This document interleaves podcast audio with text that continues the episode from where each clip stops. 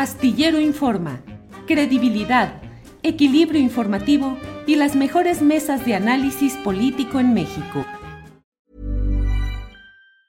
Tired of ads barging into your favorite news podcasts? Good news. Ad-free listening is available on Amazon Music. For all the music plus top podcasts included with your Prime membership. Stay up to date on everything newsworthy by downloading the Amazon Music app for free or go to amazon.com slash news ad free. That's amazon.com slash news ad free to catch up on the latest episodes without the ads. Cool fact a crocodile can't stick out its tongue. Also, you can get health insurance for a month or just under a year in some states. United Healthcare short term insurance plans, underwritten by Golden Rule Insurance Company, offer flexible, budget friendly coverage for you. Learn more at uh1.com.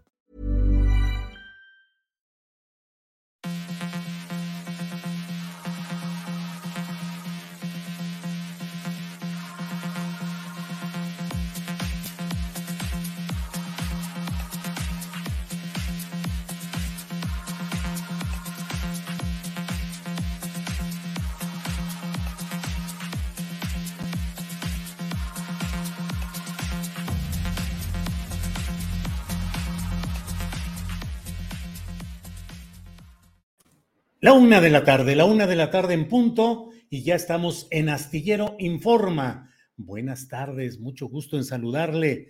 Eh, gracias por estar presentes y participando en este esfuerzo que le lleva información, análisis y debate. Tenemos hoy un programa muy completo, con mucha información, con lo más relevante del día. Eh, debo decirle que más adelante habré de leerle algunos párrafos de la carta que ha enviado Rubén Albarrán, el eh, eh, vocalista de Café Tacuba, eh, quien ha enviado una carta al presidente López Obrador. Es una carta larga en la cual, en pocas palabras, le agradece la no reunión realizada en Palacio Nacional. Dice que en cierto sentido fue mejor porque hay otras oportunidades de aportar y se ofrecen para servir, para descargar el trabajo en ellos, para aportar eh, información. Dice que es una comunidad plural la que participa en esta denuncia, que no están conspirando contra el presidente López Obrador, que buscan servir, buscan ayudar. Rubén Albarrán se firma, firma la, la misiva como cantante, compositor y artivista, artivista. Eh, ya le iré comentando parte de lo que él eh, ha escrito, pero pues sí, eh, le dicen, qué bueno que no nos recibió. no es una carta de confrontación ni de choque con el presidente López Obrador, al contrario, es una carta desde una postura en la cual se defiende la denuncia de lo que consideran que está sucediendo en el sur del país y bueno, pues mira, ahí está ya parte de esta carta post encuentro cancelado. Me parece a mí que hay algunas partes como esto, déjeme ver, eh, esta parte en la cual se menciona, eh, dice Rubén Albarrán, agradeciendo nos haya no recibido, agradeciendo que haya cancelado nuestra reunión. Ahora explico por qué. En un párrafo dice, ¿no cree usted que somos un grupo homogéneo y que todos pensamos de forma similar o que conspiramos en su contra? Entre nosotras, nosotros, hay visiones diametralmente diversas, tal vez irreconciliables, pero que en este caso hemos decidido mediar, pues nos ha reunido el interés por proteger eh, al planeta y detener no solo la destrucción de la selva maya, sino también el delicado entramado biológico, social y cultural del que los humanos solo somos parte y que en esta zona que nos ocupa es particularmente rico y precioso. Eh, señala Rubén Albarrán que eh, se había decidido que él, Rubén, tomara la palabra en la reunión con el presidente de la República si les fuera brindada para hacer una introducción. Dice Rubén Albarrán, siendo que fui comisionado para ello, mi voz se centraría en, primero y antes que nada, abrazarlo con comprensión, compasión, nos ponemos en su lugar y sentimos la gran responsabilidad que recae sobre sus hombros y lo difícil que debe ser intentar gobernar a tantos millones de personas y salir bien librado cuando su entorno sociopolítico y el sistema en el que se juega es tan megadiverso y se encuentra tan corrompido. Segundo, ponemos al servicio de usted, de nuestro pueblo, de nuestro país, de nuestro planeta y de las generaciones futuras. Eh, ponernos, ponernos. Eh, sabemos que no somos infalibles, simplemente somos reflejo de la sociedad mexicana. Em, siendo así, grupos como este podrían serle de servicio, brindándole información fidedigna, confiable, técnica y socialmente sustentada en la que usted puede recargarse para realizar el trabajo para el cual ha sido nombrado y hacerlo realmente para el bien común de nuestro pueblo y de las generaciones futuras. Eh, dice, si bien hacia adentro del grupo puede haber filiaciones políticas, filosóficas, creencias diversas, estas se hacen contrapeso, lo que nos da la posibilidad de tener una visión amplia, equilibrada, ejemplo de la sociedad a la que pertenecemos. Tercero, nuestra comandancia de conciencia nos aconsejó estos propósitos principales para la reunión. Entregar la, valiosa información que sustenta nuestra posición y asegurar que fuese esta una primera de innumerables reuniones. Cuestiones de tanto peso, complejidad y consecuencias irreversibles son imposibles de resolver en un par de horas. Eh, por último, y esto a título personal, recordarle lo más importante, la sacralidad de los elementos dadores de vida.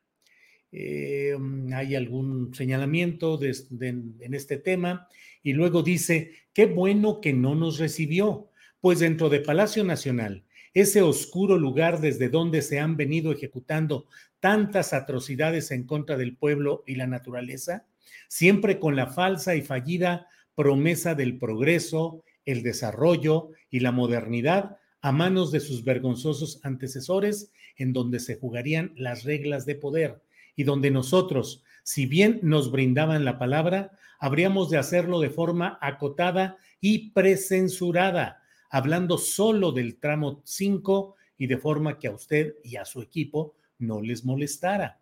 Pero algunos aquí dice Rubén Albarrán, no queremos hablar solo del tramo 5, queremos hablar de la totalidad del proyecto Tren Maya, pero también del corredor interoceánico, ese macroproyecto aún más amenazador que el Tren Maya. Y más allá de estas cuestiones, conversar de otras preocupaciones que nos quitan el sueño, como la reforma energética, la minería a cielo abierto, las aguas nacionales concesionadas y contaminadas, el asesinato de los defensores del territorio, de los defensores de la libertad de expresión, la alimentación, la educación, el narco, los feminicidios, la omisión de la lucha feminista, los derechos de la comunidad LGBTQ y más. Bueno, pues esto es parte de lo que ha enviado como carta Rubén Albarrán al presidente López Obrador. Algunos otros párrafos y otras partes los podremos comentar un poco más adelante, porque vamos de inmediato ya con nuestra primera entrevista y para ello me da gusto saludar al doctor Héctor Frisby, médico cirujano especialista en salud pública. Héctor, buenas tardes. A ver, bueno. Julio, ¿cómo estás? Perdón que ahora lo voy a hacer desde el auto, pero me Sí, no te preocupes, Héctor. Sí te escuchamos un poco entrecortado, espero que mejore la conexión. ¿Cómo estás, Héctor? Buenas tardes. Pues ya me estacioné aquí para que no se ande moviendo, este, pero vamos a ver si el wifi nos ayuda. Bueno, pues vamos a esperar eso. Héctor, la idea de platicar contigo es ¿Qué onda con la pandemia, con el COVID-19? Ya es el momento de dejar fuera el cubrebocas. ¿Hay espacio para el optimismo de que ya vayamos de salida o es solo un espejismo, Héctor? bueno, mira, es un, una vez más, una vez más tenemos que ser muy cuidadosos con lo que decimos y cómo lo decimos porque decir que la pandemia ya se acabó, eso confunde a las personas y puede llevar, invitar a las personas a que tengan actitudes no tan responsables como se deben tener. La pandemia no se ha terminado, esa no es la palabra apropiada que se debe usar. Estamos en un momento de transición en el cual vamos a pasar de una pandemia, y esto ya lo habíamos platicado tú y yo, vamos a pasar a una endemia, es decir, ya no va a ser un problema de salud generalizado, sino va a ser en determinadas regiones o en determinadas poblaciones bien definidas. ¿Quiénes son los que van a tener más riesgo? En, principalmente los no vacunados y de esos no vacunados son los no vacunados que decidieron no vacunarse y también los no vacunados porque no son elegibles según el programa de vacunación en los países en que se encuentren, en este caso en México. ¿Quiénes son esas poblaciones? Los menores de 14 años. Ahora parece que van a empezar a incluir de 12 a 14 algunas personas, pero el esquema realmente de vacunación en México no está contemplando de manera inclusiva a los menores de 5 años en adelante, como se está haciendo en otros países. Y si en México no se hace eso, el porcentaje de personas en ese rango de edad son alrededor del 35% de la población. Eso significa que nunca se alcanzaría la cifra recomendable de por lo menos el 70% de la población vacunada para disminuir significativamente el riesgo y la transmisión comunitaria si es que llegara a haber otra variante que fuera altamente contagiosa. Sí, Héctor, eh, pues la verdad tú lo sabes, en México jugamos a la, a la, a mil cosas en las cuales pues eh, pareciera que no, no nos, hay mucha gente que dice, mira, ya se acabó, ya el que le va a tocar van a ser poquitos y a vivir la vida, a seguir adelante y a seguir con las cosas que se tienen que hacer. ¿Qué decir ante esa actitud que además cuenta con estadísticas en, la en las cuales pues ya son menos el número de contagios, el número de fallecimientos es también ya muy reducido. ¿Qué decir ante esa actitud, Héctor? Fíjate, fíjate, Julio, que a mí lo que me preocupa, amigos, todas las personas que nos escuchan, a mí lo que me preocupa es lo siguiente, especialmente en la población pediátrica, que es la que a mí más preocupación me da. Es cierto, es cierto el argumento de que la enfermedad se presenta en muchos menor personas. En los adultos es más o menos como un 20, 26% de los infectados tienen síntomas. En los menores de edad es alrededor de entre el 9 y el 12% los que presentan síntomas de los que se infectan, es cierto, pero justamente en esta semana salió un artículo que es muy preocupante respecto a los menores de edad. En promedio, en el estudio que se presenta, en el paper, como dicen ahora, que es un artículo, en el artículo que se presenta, el promedio de, menores de edad que presentan síntomas después de haberse infectado es alrededor del 13%. Sin embargo, el 26%, es decir, los 13 con síntomas y otro 13% más, tienen secuelas. Y estamos empezando a ver menores de edad de 9 a 12 años que incluso presentan hipertensión arterial como secuela de haberse infectado por COVID vacunados. Entonces, si un menor de edad, de 10, 12 años tiene hipertensión, la estativa Héctor, Héctor, perdón, pero es bien importante lo que estás diciendo y se está pasmando la comunicación. Tú nos escuchas. ¿Puedes apagar tu video mejor, Héctor? A ver si con eso eh, garantizamos mejor sonido. Ahí tú me dirás cuando ya estás. Ya. Por ahí estamos. Sí apaga tu imagen, tu, tu video. Nos quedamos en la parte referente a los niños que estaban presentando hipertensión arterial. Ay, bueno, pues um, bueno, bueno, bueno. ¿Qué haremos por aquí? Cortamos y conectamos por teléfono. Adriana, Andrés. Eh, vamos a ver si podemos retomar esta plática. Eh, adelante, adelante.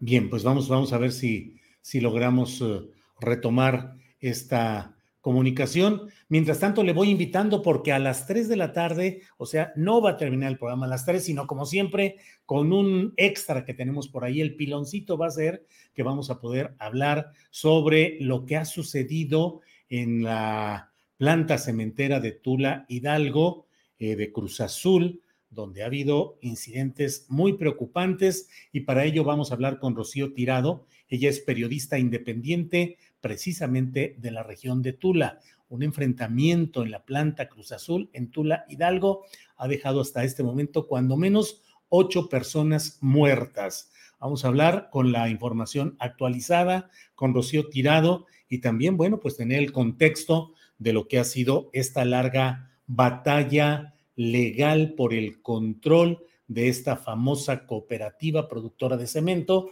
y propietaria, además, bueno, de la franquicia del eh, Club de Fútbol Profesional Cruz Azul.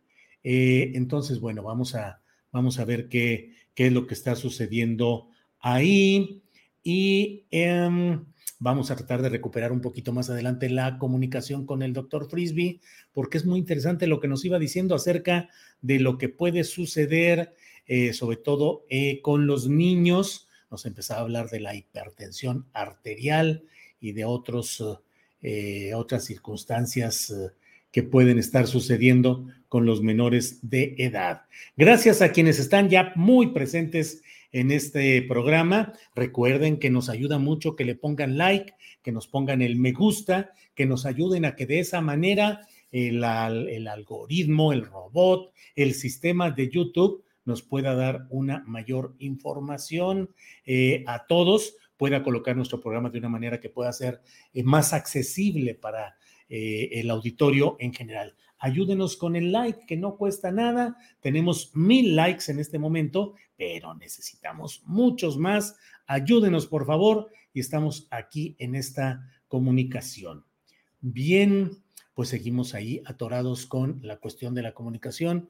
Eh, ya coloqué mi asti like, dice Alex Gutiérrez. Nadia Luna dice, pasen a dejar su like. Isabel Ayala dice, por favor, pregúntale al doctor sobre los casos de hepatitis que se están dando en, en, en niños en el Reino Unido y en Estados Unidos. Eh, Hazel Margarita Castro dice, no olviden regalar su lindo like. Army Marketing dice, niños tienen 99.9% de supervivencia al COVID. Los que tuvieron secuelas fueron inmunocomprometidos. Desinformación por dinero de las farmacéuticas. Presentas, Julio. Válgame. Bueno. Eh, Lorena Murillo, eh, totalmente de acuerdo de invitarse a alguien como la doctora Acevedo para desmentir a este fraudulento. Bueno, aquí estamos con más información. Eh, buenas tardes, Julio. Te mando un saludo fraternal. Oscar Gobantes desde Zaragoza, Puebla. Bueno, vamos ya. Vamos de nuevo con el doctor Frisby. Héctor, ya estás por ahí. Ya vi que ya te instalaste. Sí, ya me vine a meter a la librería Barnes Noble y ya me, estoy, ya me estoy robando el internet de aquí. Está bien, está bien. Héctor, nos quedamos en que había casos de hipertensión arterial en niños. Fíjate que lo que les platicaba es que el 13% de los niños que se infectan, es decir, 13 de cada 100 que se infectan, presentan síntomas. Sin embargo, hasta el 26% de los menores de edad que se infectan presentan secuelas. Es decir, estamos viendo una cantidad importante de niños en el consultorio que se presentan con síntomas que no tienen ninguna otra explicación como fatiga, caída de pelo, ansiedad y ahora estamos viendo cuestiones tan graves como hipertensión arterial en menores de edad. Y esto lo que, lo que es un riesgo es que si un menor de edad, vamos a decir de 9 a 12 años, presenta hipertensión arterial, esto les disminuye su expectativa de vida a 35 o 40 años máximo. Es decir, hay un deterioro muy importante de las condiciones de los pacientes. Oía los comentarios de las personas que estaban antes de que entrara otra vez respecto a, Hay mucha gente que se confunde y piensa que yo trabajo para farmacéuticas. No, yo veo pacientes en mi consultorio. Yo no trabajo para ninguna farmacéutica, ninguna farmacéutica. Nunca he trabajado para ningún laboratorio. Yo de lo que hablo es de lo que veo en los consultorios. Si ellos le quieren creer a cualquier antivacunas o a un doctor, una doctora o un científico muy famoso que sale en YouTube y dice que las vacunas hacen que les salga el cuerno de la sabiduría. Está bien, créanle a quienes quieran. Yo nada más les la decisión. Yo no quiero convencer a nadie. Nada más que yo me he encontrado personas que no han vacunado a sus hijos y ahora tienen secuelas y quieren saber qué pueden hacer y lo único que pueden hacer es explicarles a sus hijas y a sus hijos que eso les pasó porque ellos decidieron no vacunarlos. Pero está bien, es un riesgo que corre la gente y es su derecho. Pero yo no estoy aquí para convencer a nadie ni me paga ningún laboratorio, para que no se exciten ni se sulfuren mucho porque yo estoy hablando de las vacunas. Bien, Héctor, gracias por toda esta Precisión que, bueno, pues es necesaria ante las preguntas, los planteamientos, las críticas que se dan en estas redes sociales eh, de manera continuada. Héctor, entonces, em, las prevenciones que debemos seguir teniendo, usar el cubrebocas mientras se eh, considere necesario en lugares cerrados, ¿cuáles serían las prevenciones que podemos seguir manteniendo? Mira, es muy importante hacer aclaraciones de las declaraciones que se hicieron hace uno o dos días eh, por las autoridades de salud en México. Es cierto que el cubrebocas protege muy poco a la persona que lo usa, pero protege mucho más a las otras personas si es que nosotros estamos infectados. Y vamos a decir que en una habitación hay nueve o diez personas que están conviviendo en un espacio cerrado y que no son personas que viven contigo habitualmente, lo recomendable es que todos tengan cubrebocas, que procuren que sea un espacio ventilado, pero que todos usen un cubrebocas. ¿Eso qué significa? Que si una persona que está ahí alrededor está infectada, pero está usando cubrebocas, eso disminuye hasta en un 40%, 45% la posibilidad de que infecte a demás personas. Es una, es una cuestión de salud comunitaria. ¿Cuándo se debe utilizar el cubrebocas? Pues en espacios cerrados y ojalá, como yo lo publiqué en una columna con, sin embargo, con Álvaro y con Alejandro, hay una columna que publiqué la semana pasada respecto al uso del cubrebocas. El uso del cubrebocas se va a quedar en nuestra sociedad y es altamente recomendable para la temporada de gripas estacionales o enfermedades de vías aéreas superiores estacionales. Porque no sé si fijaron que la temporada de 2021, 21-22 de enfermedades de vías aéreas hubo muy pocas personas. Y esto es explicable porque la gente fue muy cuidadosa de no exponerse a COVID, pensaban, pero también se protegían para todas las otras enfermedades de vías aéreas superiores. Entonces va a ser una muy buena costumbre, un muy buen hábito que se continúe utilizando el cubrebocas en circunstancias específicas. Y es por eso que las autoridades de salud tienen que programar una educación continua a la población y no decir que van a sacar un comunicado los lunes, porque yo no sé tú, Julio, y tú te dedicas a las comunicaciones, este, tú, ¿cuántas personas conocen que leen los comunicados de la Secretaría de Salud? pues no, realmente. Aunque sí la difusión ya en las notas, en los videos que hacemos, pero pues sí, los comunicados en sí no tienen tanta lectura, Héctor. Entonces, si tienen que hacer una campaña, que utilicen los tiempos oficiales, que hagan pequeños mensajes y que digan las recomendaciones para esta semana o para estas dos semanas o para esta semana epidemiológica es tal respecto a las enfermedades respiratorias. O sea, deberían utilizar los tiempos oficiales para eso, para, para, educar en salud a las personas, porque hemos visto en este año, y por eso personas como yo hemos tenido mucha difusión, porque los educadores en salud son fundamentales y ojalá, ojalá yo no tuviera que salir a hablar, ojalá fueran las autoridades de salud que llenaran estos espacios de información y no tuviéramos que salir personas bien intencionadas, informadas, para ayudar y orientar a la población.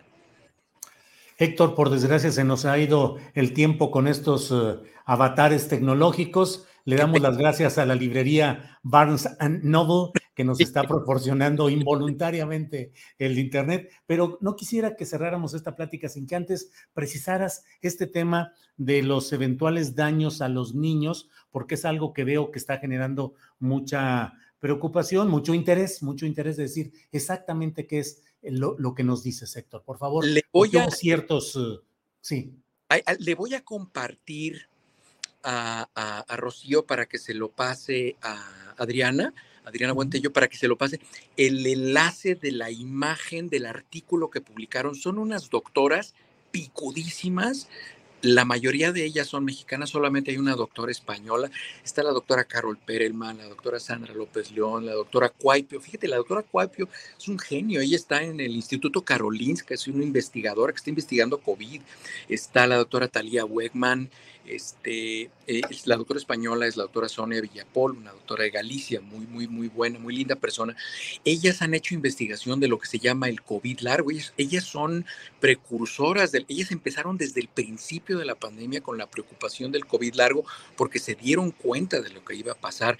Son, son doctoras que se merecen un premio internacional, ojalá las reconozcan. Y ellas acaban de publicar el artículo hace un mes y medio o dos respecto a las secuelas COVID o el COVID largo en menores de edad. Ya lo habían publicado en adultos, pero ahora lo hicieron en menores de edad. Les voy a compartir el esquema, se lo comparto a Rocío para que se lo mande a Adriana, para que tú lo puedas publicar en tu espacio y ahí viene la frecuencia, cuáles son los más frecuentes este, síntomas que pueden presentar, porque las personas pueden empezar a notar que sus hijas o sus hijos empiezan a tener menor rendimiento escolar, duermen más o duermen menos, se les cae el pelo, les duelen las articulaciones, se quejan de dolor muscular, les duele la cabeza, tienen palpitaciones, se le duermen las manos, o sea, son una serie de síntomas muy importantes que muchas veces pues no tienen explicación y la explicación es COVID largo o secuelas de COVID. Héctor, pues apreciamos mucho tu, tu, disposición, tu amabilidad. Luego nos platicas qué libro compraste aprovechando el paso por Barnes Noble. Y bueno, ya tendremos oportunidad de seguir platicando, Héctor. Claro que sí, Julio, un saludo, un abrazo y ya dile a, este, a Sol que ya queremos probar esos pasteles, que ojalá sí se le haya hecho hoy en Hacienda. Sí, sí, ya, ya avanzó en eso, ya siguen otros trámites, ya parece que muy pronto ya estará todo listo. Héctor, como siempre, muchas gracias. Un abrazo, Julio, hasta luego.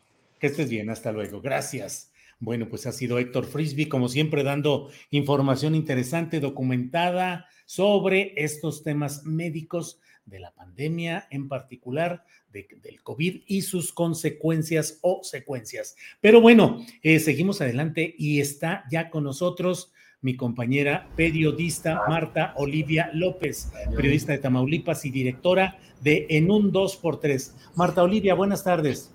¿Qué tal, Julio? Muy buenas tardes. Espero que me escuchen bien. Estoy en una compu que no es mía, hablando de internet y demás, pero estamos bien. Se escucha todo bien. Marta Olivia, ayer entrevisté a Anabel Hernández y Adela Navarro, y aparte de lo que ellas dijeron, en particular insistieron mucho en la referencia respetuosa y con admiración de la parte que tú expusiste dentro de este Tribunal de los Pueblos que está analizando los casos de asesinatos de periodistas. Eh, platicaron de eh, o compartieron lo que tú habías dicho referente pues a las situaciones que ya las hemos platicado en otras ocasiones, pero que ahora han sido expuestas en este lugar. ¿Cómo va esta sesión? ¿Qué es lo que has dicho? Por favor, platícanos, Marta Olivia. Sí, claro, este Julio, fíjate que además de dar un panorama de lo que hacemos en las reporteras en guardia, quiero decirte que estoy transmitiendo ahorita desde la biblioteca de la Casa del Tiempo de la Universidad Autónoma Metropolitana que ha este, cedido este espacio lindísimo aquí por la Casa del Tiempo. Entonces, este es importante destacar primero su apoyo y el evento de lo que está pasando aquí en el tribunal. Eh, además de referirnos a la situación de las reporteras en guardia, quiero subrayarlo ahí, que es una colectiva de mujeres periodistas, más de un centenar de periodistas de 24 estados de México, que hacemos trabajo honorario sin fines de lucro y donde hemos hecho los perfiles de las y los periodistas asesinados en México del 2000 a la fecha. Hemos hecho 70 eh, perfiles hasta ahora, de los cuales 12 son mujeres. Y bueno, ¿qué es lo que hemos observado? Y voy a dividir en dos partes mi intervención, que también lo hice ayer. Una es lo que hablé a partir de las reporteras en guardia, que significa qué es lo que vemos en el patrón de todos estos asesinatos. Eh, una violencia estructural apoyada por una cadena de complicidades desde el aparato del Estado que pasa por el gobierno de la República. Estamos hablando sin etiquetas, eh, estamos hablando del 2000 a la fecha, que pasa por el gobierno federal, que pasa por la milicia, por los gobiernos estatales y autoridades municipales. Hasta ahora lo que yo he visto de los testimonios y lo que hemos aportado es que no hay una voluntad política para investigar los asesinatos y transparentar lo que sucede al respecto. Y un aspecto importante que detallé yo es la precariedad laboral, que significa pues así, sin más ni más, sueldos de 6 a 8 mil pesos mensuales en promedio y donde los dueños de los medios, que son principalmente los responsables, se han quedado al margen de toda esta situación. ¿eh? Parece que como si no les tocara esta situación de violencia que vivimos en México, los, las y los periodistas, y como, y apoyado por qué? Por los gobiernos que tampoco exigen y hay que decirlo, un apoyo, una falta de apoyo de la sociedad y también de unidad en el gremio. Así que esto es parte primero lo que hablamos respecto a la colectiva, este esfuerzo y sobre todo esta mirada de esperanza. Cuando empezaron ayer los jueces hablaban de que eh, los primeros testimonios decían es, eh, daba desesperanza pero pues es la realidad que vivimos en el día a día quienes ejercemos el periodismo, más el periodismo independiente en los estados.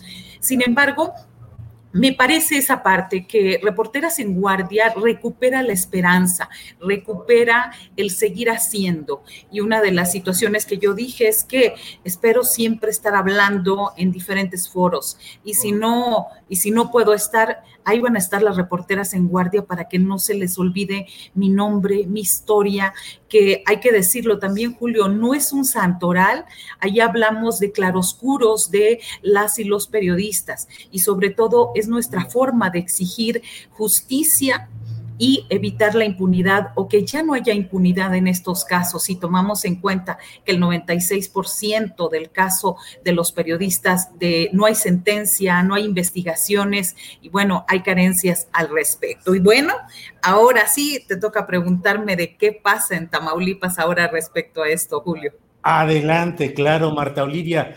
Eh, nada más antes de pasar ese tema, dime, hoy terminan las sesiones de este tribunal, ¿qué es lo que sigue? ¿Qué va? Eh, ¿A qué, a qué eh, resultados se espera que pueda tener? Sí, eh, hay una parte de exposiciones y donde el, tribunal, una abogada y también los jueces escuchan todos la, información. Han sido sesiones de verdad maratónicas, empezaron ayer desde las 9 de la mañana. Este, este es un esfuerzo conjunto entre diferentes organizaciones como Prensa Sin Límites, CPJ, Reporteros Sin Fronteras y también la Red eh, por la Libertad de Expresión en México.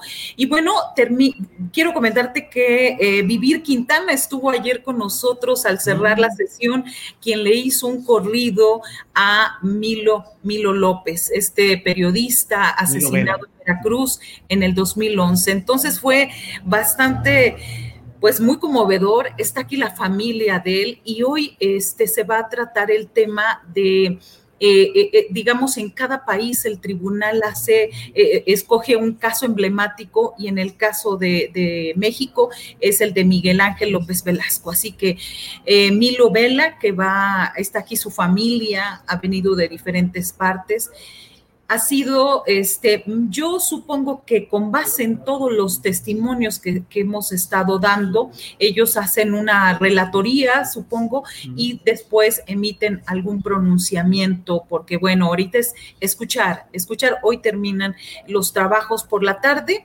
seguimos aquí, y bueno, este es, em, eh, uno de veras que es sorprendente cuando uno piensa que ya no puede escuchar más es terrible escuchar a la compañera Norma Trujillo que documentó el asesinato de eh, la colega Regina Martínez, que mañana, por cierto, se cumplen 10 años de su asesinato. Escucharla narrar cómo las autoridades la han criminalizado, cómo le han abierto expedientes como si fuera ella testiga de un crimen y cómo los grupos del crimen organizado hacen exactamente esto con la omisión y obviamente con toda esta cadena de complicidades.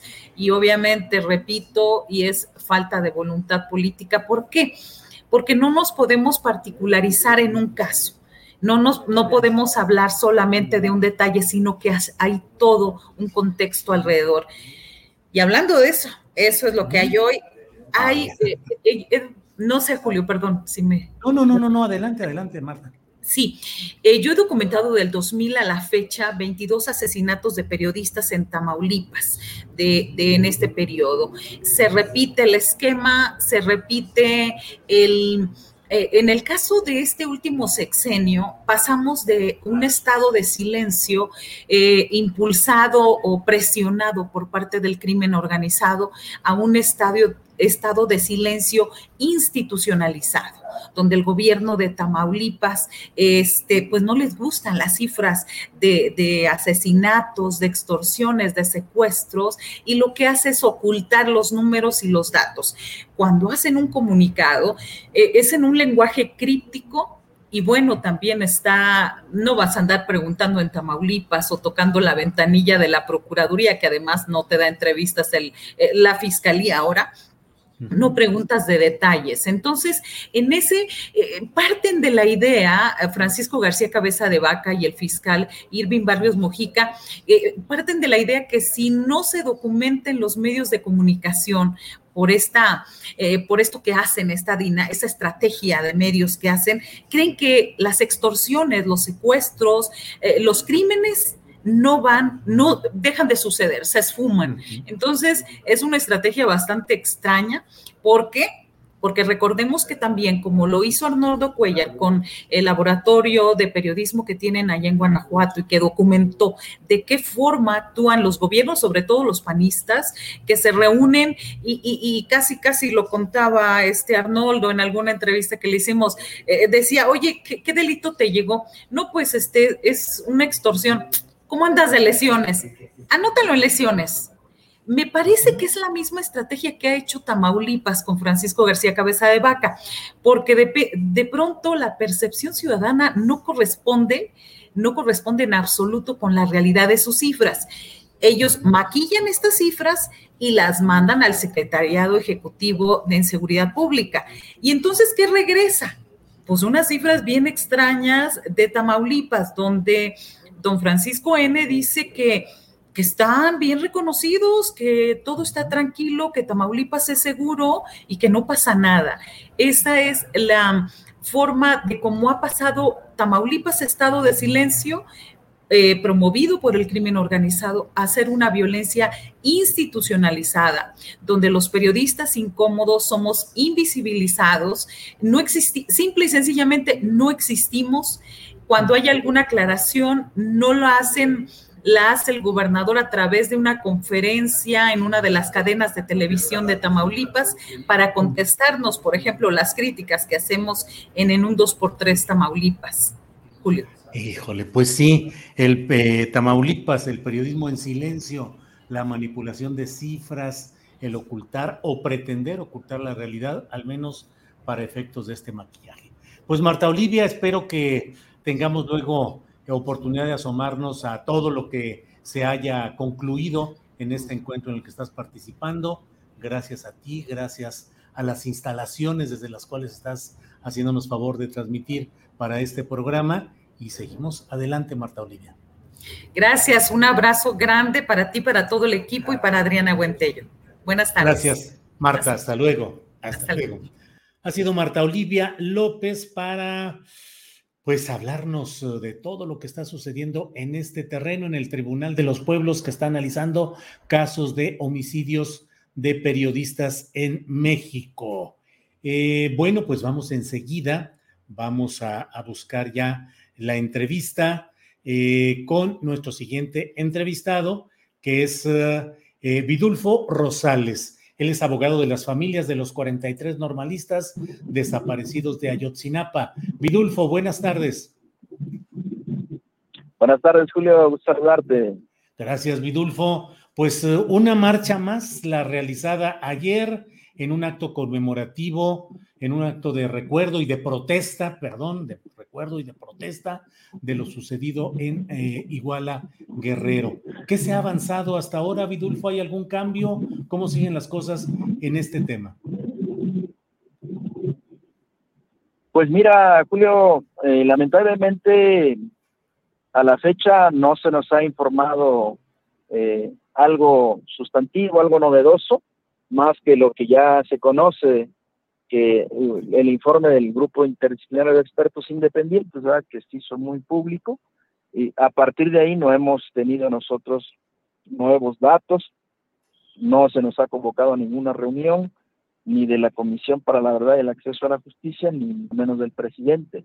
Entonces estamos ahí en un punto ahorita eh, de estancamiento. Y bueno, lo último que supimos fue de la visita que Alejandro Encinas hizo a Israel para sostener un diálogo con este Tomás Herón de Lucio, pero fuera de ahí no, no tenemos más.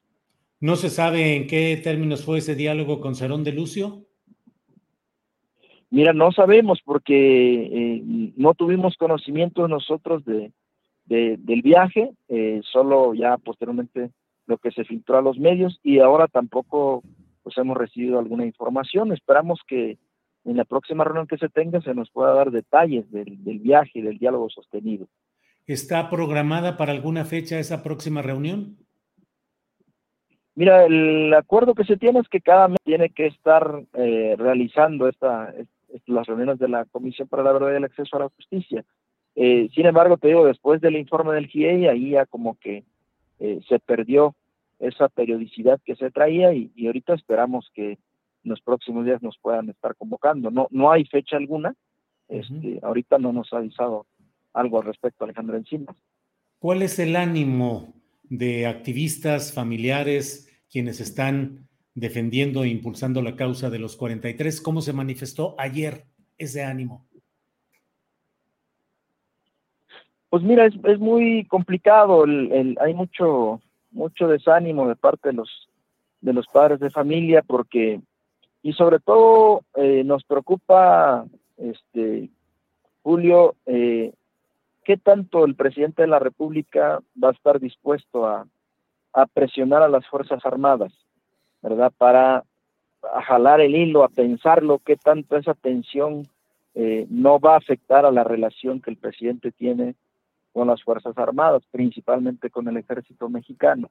Eh, cuando ya nosotros nos estamos viendo, eh, cuando ya nosotros estamos viendo que en la investigación, digamos, la parte dura, la parte fuerte, eh, nos está conduciendo justamente al ejército mexicano. Es decir, el ejército mexicano, de acuerdo a los últimos datos de pruebas que existen, es la institución que hoy en día posee el mayor número de información la información más sensible y más delicada de lo que pudo haber ocurrido con los estudiantes. Ellos disponen de, la misma y lo que se ha estado viendo también es que tal información no se ha estado poniendo a disposición de las autoridades que investigan y eso va a representar un grave problema en el avance de las indagatorias. ¿Quieres decir, Vidulfo, que además de lo que ya se reveló en este informe del GIEI, hay desde luego mucha más información sensible y delicada en poder del ejército respecto a lo que pasó con los estudiantes de Ayotzinapa? Sí, definitivamente. Hay muchísima más información aparte de lo ya revelado públicamente. Y está costando trabajo que esa información se ponga a disposición de las, de las autoridades que están investigando y sobre todo, eh, Julio, que se pueda formalizar para que eh, se encauce de manera procesal y ministerial esa información. Eh, te cito rápidamente un ejemplo. Eh, el GIEI está sacando información importante del, de lo que pudo haber pasado con los estudiantes y esa información el GIEI la pone a disposición de la Fiscalía Especial caso Ayotzinapa. La Fiscalía Especial en el caso de Ayotzinapa tiene que corroborar esa información con el ejército, tiene que llamar a algunos mandos militares para que ratifiquen esa información, tienen que solicitar esos documentos de eh, cuál es la cadena de custodia que siguieron tales documentos eh, para que lo, lo refieran los, los mandos militares en sede ministerial y ahí estaba habiendo un obstáculo, ahí el, ejército mexicano ha estado diciendo, no, nosotros desconocemos esa información, sí, pero ustedes se las dieron al GIE, sí, pero nosotros la desconocemos, no, no es, no es de la fuente de, de nuestros archivos la información que el GIEI dio. Entonces, eh, hay una contradicción ahí muy fuerte, ¿verdad? Y es un problema grave un obstáculo eh, pues de gran consideración la que nos estamos encontrando. Midulfo, esa postura de no es nuestra información, no está en nuestros archivos, no sabemos nada de parte del ejército, ¿son respuestas que se han dado al GIEI, a reuniones con ustedes? no son respuestas que el ejército mexicano ha dado a la Fiscalía Especial para el caso de Ayotzinapa. A la Fiscalía. ¿Verdad? A la Fiscalía Especial. Es decir, eh, por eso te digo que el, el, obstáculo que hoy estamos enfrentando es que sí se está dando la información al GIEI, pero cuando esa información tiene que tomar un cauce procesal, un cauce ministerial, para que eh, forme parte de una investigación judicial, ahí ya no, el ejército mexicano ya no está colaborando, ya no está contribuyendo, es decir, no está poniendo esa información eh, y dando todas las, las facilidades, poniendo a disposición la institución para efecto de que se aclare esa parte de la información. ¿Tienen ustedes algún indicio de hasta qué nivel de mando pueden llegar las responsabilidades en este asunto? Es decir, a nivel de subsecretario de la Defensa Nacional, de secretario de la Defensa Nacional en aquellos tiempos? Mira, yo por lo que nosotros eh, estamos viendo, la información que hay, yo creo que la, la responsabilidad y los niveles de, de, responsabilidad, perdón, llegan hasta el secretario de Defensa Nacional. Salvador Cienfuegos en ese tiempo. Eh, sí, sí no pudo haber existido una información tan delicada de, de, un hecho tan relevante en ese momento este, que, no, que no fuera del conocimiento del secretario de la Defensa Nacional. Bien, Vidulfo. Pues eh, estaremos atentos a lo que a lo que siga en este tema y pues atentos, atentos a, a, la evolución de todo esto. Te agradezco la oportunidad de platicar a reserva de lo que desees agregar, Vidulfo, por favor. Pues no, Julio, solamente que vamos a estar pendiente y te, te estaremos informando de lo que de las novedades del caso que vayan surgiendo. Bien. Vidulfo, muchas gracias y buenas tardes. Buenas tardes a ti. Gracias, hasta luego. Bueno, pues, uh, pues miren lo que son las cosas. Salvador Cienfuegos como el máximo responsable de la Secretaría de Defensa Nacional durante la época en la cual, durante el tiempo en el cual se produjo en Iguala Guerrero la desaparición de 43 estudiantes y la falta de colaboración del ejército para procesar de manera ministerial lo que ya está en los uh, reportes del GIEI, pero tratan de que no haya un procesamiento judicial de esos temas. Bueno, hoy es miércoles 27 de abril, es la una de la tarde con 45 minutos. ¿Y qué cree usted? Es el momento de platicar 15 minutos o más con el querido Rubén Luengas. Rubén, ¿cómo estás? Buenas tardes. Mi querido Julio, muy buenas tardes. Qué, qué gusto estar aquí en tu espacio. Saludos a la audiencia, Adrián, a ti. Eh, y mira, me quiero ir por esta línea. Era el primero de febrero del 2017. Aquí lo tengo en la otra computadora por razones de que ya no dio tiempo. Aquí está. Eh, eh, era lo que publicaba Aristegui Noticias, primero de febrero del 2017. Trump humilló a Peña Nieto vía, a Peña, dice la nota, vía telefónica. Reporte de Dolia Esteves. No necesito a los mexicanos, no necesito a México. Habría comentado el presidente de Estados Unidos y amenazó con usar a la fuerza militar, según el reporte de la periodista en Washington. Esto de parte de un señor Donald Trump que en mi opinión siempre ha humillado a los mexicanos, insultado a los mexicanos y a los presidentes. Bueno, ¿cómo reaccionó lo tengo también aquí en un audio, si me lo permites. Es el audio nada más, no creo que eso cause problemas. ¿Qué dijo? Que no. no. es un audio. Ahí, hubo varios, hasta de un medio que yo estaba, hubo quien, quien captó el audio, o sea que no hay problema, ¿eh? Este, mira, este es el audio de lo, cómo reaccionó López Obrador a esto. Así, ahí está. Peña Nieto, Trump ninguneó a Peña Nieto. O sea, lo sobajó. Eso se debe de aclarar de inmediato. Exijo que se eh, dé a conocer la entrevista, que eh, se difunda esa entrevista, porque está grabada. Eh, si es cierto lo que se dio a conocer hoy en el programa de Carmen Aristegui, es algo muy indignante, es una humillación para México, porque Peña eh, representa. Bueno, porque Peña representa, ta, ta, ta, ok. 2017. Ahora el señor Donald Trump, que evidentemente vuelve a utilizar a México y en mi opinión humilla, balconea, eh, este, quiere poner en evidencia al presidente mexicano y a Marcelo Ebrard. Dice, nunca había visto a alguien que se doblara así. Eh, lo que tú ya sabes, tan fácilmente, o sea, lo que, lo que acaba de decir Trump. Le preguntan en la mañanera al presidente López Obrador y dice algo muy distinto a este López Obrador del 2017, que si bien es cierto, luego la gente me dice, ¿qué quiere usted una guerra? No, no, no. No, no quiero ninguna guerra, es absurdo pensarlo. Ya ocurrió cuando México votó en la ONU con Emilio, con Echeverría y Emilio Rabasa, que Israel era un, país racista, nos hincaron, no, ya ocurrió. Eh, queda claro pero de ahí a que entonces ahora digan, no, no hubo ninguna humillación ni nada cuando el señor Donald Trump dice, eh, no, ah, no, no quieren poner este elementos de la Guardia Nacional o soldados o lo que sea en la frontera, no quieren, ahí les van los aranceles. ¿Lo doblegó o no nos doblegó? Yo digo, sí nos doblegó. Estoy diciendo, estoy, mi crítica va hacia lo que es Estados Unidos que incluso Lorenzo Meyer algún día decía, a ver si este señor nos ayuda a tener una segunda independencia.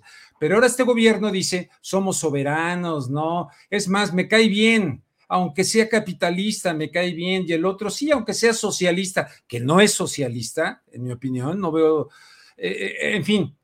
Ahora, ¿le impuso una, nueva agenda migratoria o no se la impuso? Eh, aquí está un tuit en el cual eh, presentaba muy orgulloso su libro Oye Trump, Oye Trump, con prólogo de Pedro Miguel. Eh, ahí está el audio, pero si no se puede poner el audio. Eh, Enrique Peña Nieto calla ante Trump. ¿Sí se puede? a ah, todas. A ver, adelante, Andrés, por favor. Les comparto mi nuevo libro, ya está en imprenta, en editorial Planeta, se llama Oye Trump es un relato de nuestra visita a ciudades de Estados Unidos para defender a nuestros paisanos y para defender a los migrantes del mundo ante la actitud autoritaria del presidente de Estados Unidos. Escribe el prólogo Pedro Miguel, se llama el prólogo Génesis de un Estado pollero y el epílogo del libro es un texto bellísimo, eh, con la buena prosa de Elenita Poniatowska. Les recomiendo el libro, son propuestas y acciones en defensa de los migrantes en Estados Unidos. En un mes considero que ya va a estar en librerías. Quiero compartir esta nueva obra con ustedes. Ahí está. Bueno, está clarísimo, ¿no? Ah, no, pero la gente no, no cambió, no cambió. Ah, porque aparte en el otro, cuando lo de Carmen Aristegui, ya estaba lo del TEMEC. Y él dice ahí en ese, en ese audio que también, dice, el TEMEC puede esperar, el Tratado de Libre Comercio puede esperar. Bueno, eh, palabras del... ¿No nos impuso a los mexicanos el señor Donald Trump su agenda migratoria? Sí dio el golpe en la mesa, el envío de, los, eh, eh, la Guardia Nacional como patrulla fronteriza que se viene haciendo desde antes y la imposición del nuevo TEMEC. Punto. Eso bajo la... No me voy aquí a... Me deslindo completamente de posturas así como la de Denise eh, Dresser, que utilizó un concepto de, Paco Ignacio Taibo, me, deslindo de esa postura y tal, pero ¿cuál es la verdad de este asunto? Es este. Número dos, eh, le mandé un tuit a Adrianita en el cual el presidente de México no felicita, celebra, como dice aquí, celebro el triunfo del presidente Emmanuel Macron. O sea, un tratamiento muy distinto a lo que hizo López Obrador con respecto a las elecciones en los Estados Unidos, donde incluso se tardó muchísimo ¿verdad? Para, eh, porque había acusaciones de fraude y se tardó muchísimo en, este, en, en, felicitar al señor Biden. Celebro el triunfo del presidente Emmanuel Macron. El pueblo francés volvió a poner cara, cera en los oídos para no escuchar el canto de las sirenas. Optó por su legado histórico, libertad, igualdad y fraternidad. Mucho ayudó mi amigo Melenchon. Mentira, no representa Emmanuel Macron ni la libertad, ni la igualdad, ni la fraternidad de la Revolución Francesa, etcétera. El señor Macron, empleado de la banca Rothschild, amigo de los Soros, eh, lo felicita incluso Alexander Soros, un tipo que dijo, voy a joder a los no vacunados, hacerles la vida imposible. Eh, entre muchas otras cosas, la policía de Macron, que la he estado yo presentando, dándole, pero con todo, eh, a este hombre y además en medio de acusaciones de fraude, de una desaparición milagrosa de, de, votos. Esto no quiere decir que yo esté apoyando a la ultraderecha de Le Pen. No, ambos sionistas, hasta, hasta las cachas, ambos con intereses, este, etcétera. Y este señor, a quien le escucha, que es Jack Attali, este hombre que tiene varios libros y que tiene unas visiones así muy perversas, incluso de eugenesia, Jack Attali, publicado uno de sus libros, es el principal asesor de Emmanuel Macron. Esto significa la igualdad, la fraternidad y todo lo que elogia aquí el presidente creo que debió delimitarse a decir cuando esté, bueno, ya está en Francia, ya ganó, incluso reconoció su derrota Le Pen, pero hay acusaciones de desaparición de votos, hay franceses que están muy molestos, creo que en lugar de celebro, porque ahí ya es meterse, ya está celebrando, no es diplomáticamente felicito y tal, pero además el señor Emmanuel Macron no representa estos valores desde mi punto de vista, ¿eh? Eh, con una represión brutal y con un hombre que dijo, voy a joder a los no vacunados. Y que luego presionaron también para que en el Roland Garros no fuera Djokovic, como ahora está haciendo Inglaterra, para que en el Wimbledon los tenistas rusos que nada tienen que ver con el tema de la guerra, al contrario, ya lo dijo Djokovic, yo soy víctima de la guerra y se ha puesto a favor también de los tenistas rusos que Inglaterra y el señor Boris Johnson está prohibiendo que vayan a jugar tenis a Wimbledon. Así las cosas, pues lamento esta situación y el cambio de postura de López Obrador lo entiendo a la luz de la presión de Estados Unidos. Como decía López Mateos, vamos a ver qué dicen los EEUU, pero entonces que no nos vengan con que no, que ahora Trump es muy respetuoso y que es buena onda y nos entendimos. Yo no me entiendo con Trump, yo me quedo con la crítica a ambos. El viernes tienen un encuentro, encuentro virtual Joe Biden y el presidente eh, López Obrador. Y la agenda que está marcando en este momento Estados Unidos es la migratoria, con un presidente que igual que Barack Obama prometió la reforma migratoria y no lo están cumpliendo, una vez más, y que nos impusieron eh, eh, eh, el, tercer país seguro, seguro de facto, donde hasta ucranianos hubo hace poco, pero creo que ya les están concediendo la entrada, porque claro, es migración de ojos azules y son güeritos. Rubén, y todo esto no es más que el inicio de una larga etapa en la cual, conforme a su estilo, Donald Trump va a seguir utilizando el tema mexicano. El presidente de México dijo, no vamos a permitir que usen a México como piñata, pero pareciera que Donald Trump está encarrerado en recuperar su postura eh, electoral de la ocasión anterior, que es utilizar justamente a México y estar presionando en estos temas. Y si tanto se ofendió con lo de Peña Nieto por esta nota, de la manera que dijo, y exijo que esa grabación salga, etcétera, Oye, pues habría que ver eh, cómo estuvo ahí con Marcelo Ebrard, ¿no? Porque él menciona al segundo, Marcelo Ebrard, y cómo le dobla ahí la cuestión con la cuestión de, y se está burlando, se está burlando de ellos, se está burlando. Y para mí, igual que él decía de Peña Nieto, pues yo exijo una aclaración porque el presidente de México es quien me representa ante Estados Unidos. Y para mí el señor Trump sí está una vez más utilizando a México y no se puede minimizar. Así es él, está en campaña. Pues aquí también, aquí también con lo de Peña Nieto. Entonces, eh, eh, eh, entonces no sé, no sé qué opinas de mi postura, pero a mí me, ah, bueno, digo, desde luego con respeto a todo lo que opinas y con mucha coincidencia en buena parte de lo que tú señalas. En el chat hay toda una serie de críticas y señalamientos de diversa índole, ah, pero yo opino igual. La cuestión, ahí están los hechos. México dio marcha atrás a la postura original que había mantenido del presidente López Obrador de ofrecer eh, salvoconductos, empleo, educación, salud, una atención preferente a los migrantes que venían de Centroamérica.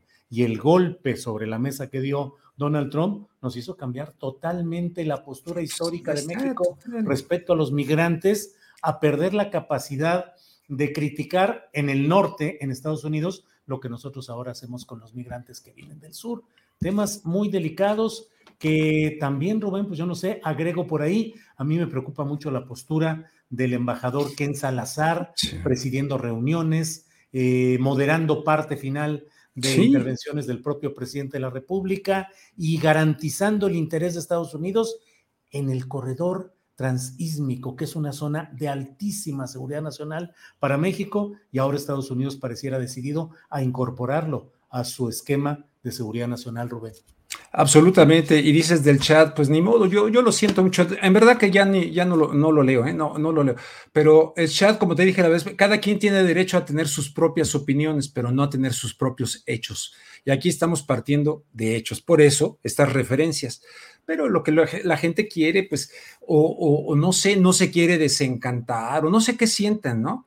o que se vaya a negar. Yo no digo porque luego cuando digo esto, por ejemplo, la, reforma eléctrica, apoyo 100%, apoyo 100% el litio, apoyo absolutamente aquello, pero por favor, no apoyo, a ver, ¿cómo, cómo, cómo, cómo eh, acepto eso con un Marcelo Ebrard que habla constantemente de la gobernanza mundial? Que anda en todo el mundo y que está aceptando criterios de gobernanza mundial entonces, ¿cuál soberanía? Entonces, que nos digan abiertamente, estamos a favor de la globalización. Esa globalización que Saramago, claramente Saramago dijo que se venía, igual como lo dijo y lo comentaban la vez pasada eh, Juliana Sánchez, se viene una cuestión eh, de, de, opresión mundial y de un mundo para los ricos y controlado por la élite. Saramago lo dijo claramente. Pero aquí, pues mucha gente que nos sigue a ti, a mí, etcétera, pues yo creo que no, no soportan, eh, eh, no soportan ni siquiera un poquito de realidad que vaya un poco, eh, se llama disonancia cognitiva. Entonces, mejor, por eso te decía la vez pasada, no podemos construir nichos que nos aseguren que les caemos bien, que decimos lo que quieren escuchar, porque entonces ya no estamos haciendo periodismo. Te mando un fuerte abrazo, mi querido Julio.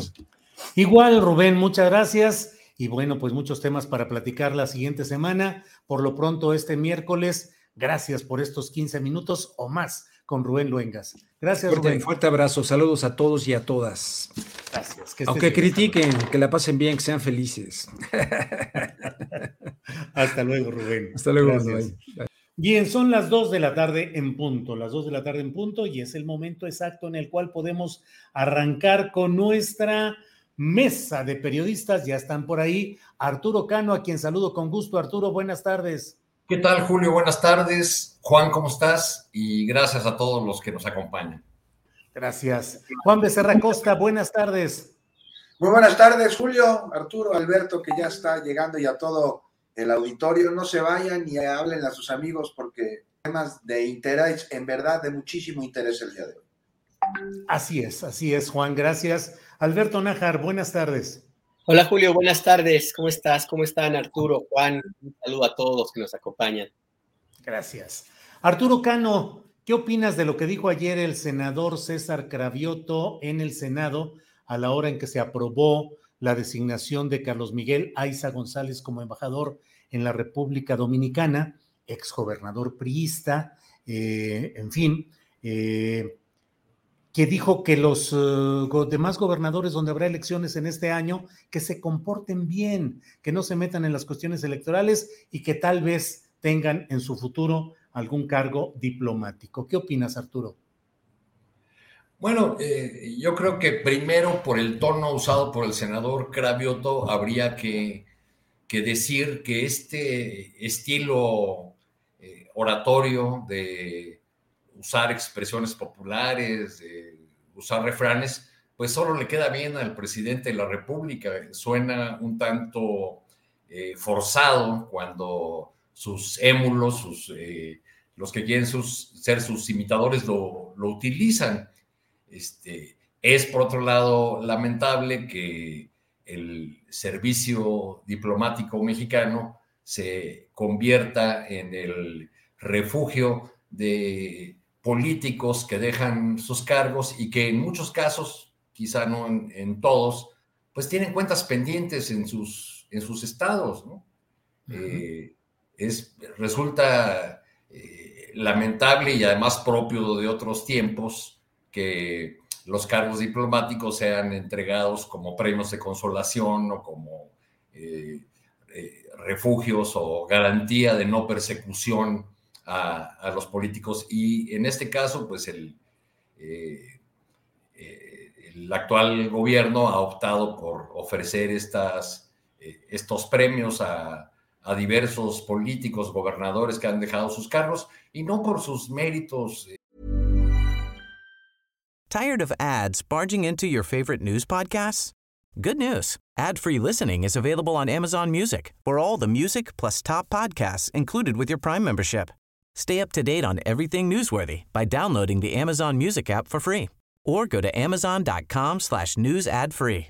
That's amazon.com slash news ad free to catch up on the latest episodes without the ads. As a person with a very deep voice, I'm hired all the time for advertising campaigns. But a deep voice doesn't sell B2B, and advertising on the wrong platform doesn't sell B2B either. That's why, if you're a B2B marketer, you should use LinkedIn ads. LinkedIn has the targeting capabilities to help you reach the world's largest professional audience.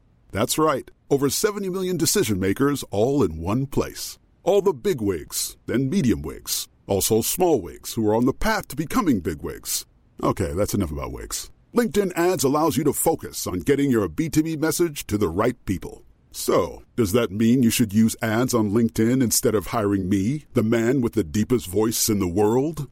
Yes. Yes, it does. Get started today and see why LinkedIn is the place to be to be. We'll even give you a $100 credit on your next campaign. Go to linkedin.com slash results to claim your credit. That's linkedin.com slash results. Terms and conditions apply. Por supuesto, carecen de méritos diplomáticos, ni tampoco por sus, por sus méritos en cuanto a formación o aportaciones que hayan hecho al cambio que estamos viviendo. Pero bueno, por otro lado, pues es, es parte de este eh, desorden, de estos ajustes, de de este México tan meneado que nos ha tocado vivir en, estos cambios. Y, de un lado y otro, pues estamos eh, viendo cómo se fortalecen estas eh, narrativas que, que, dejan muy poco espacio para el debate y se quedan nada más en la estridencia y en la descalificación del otro.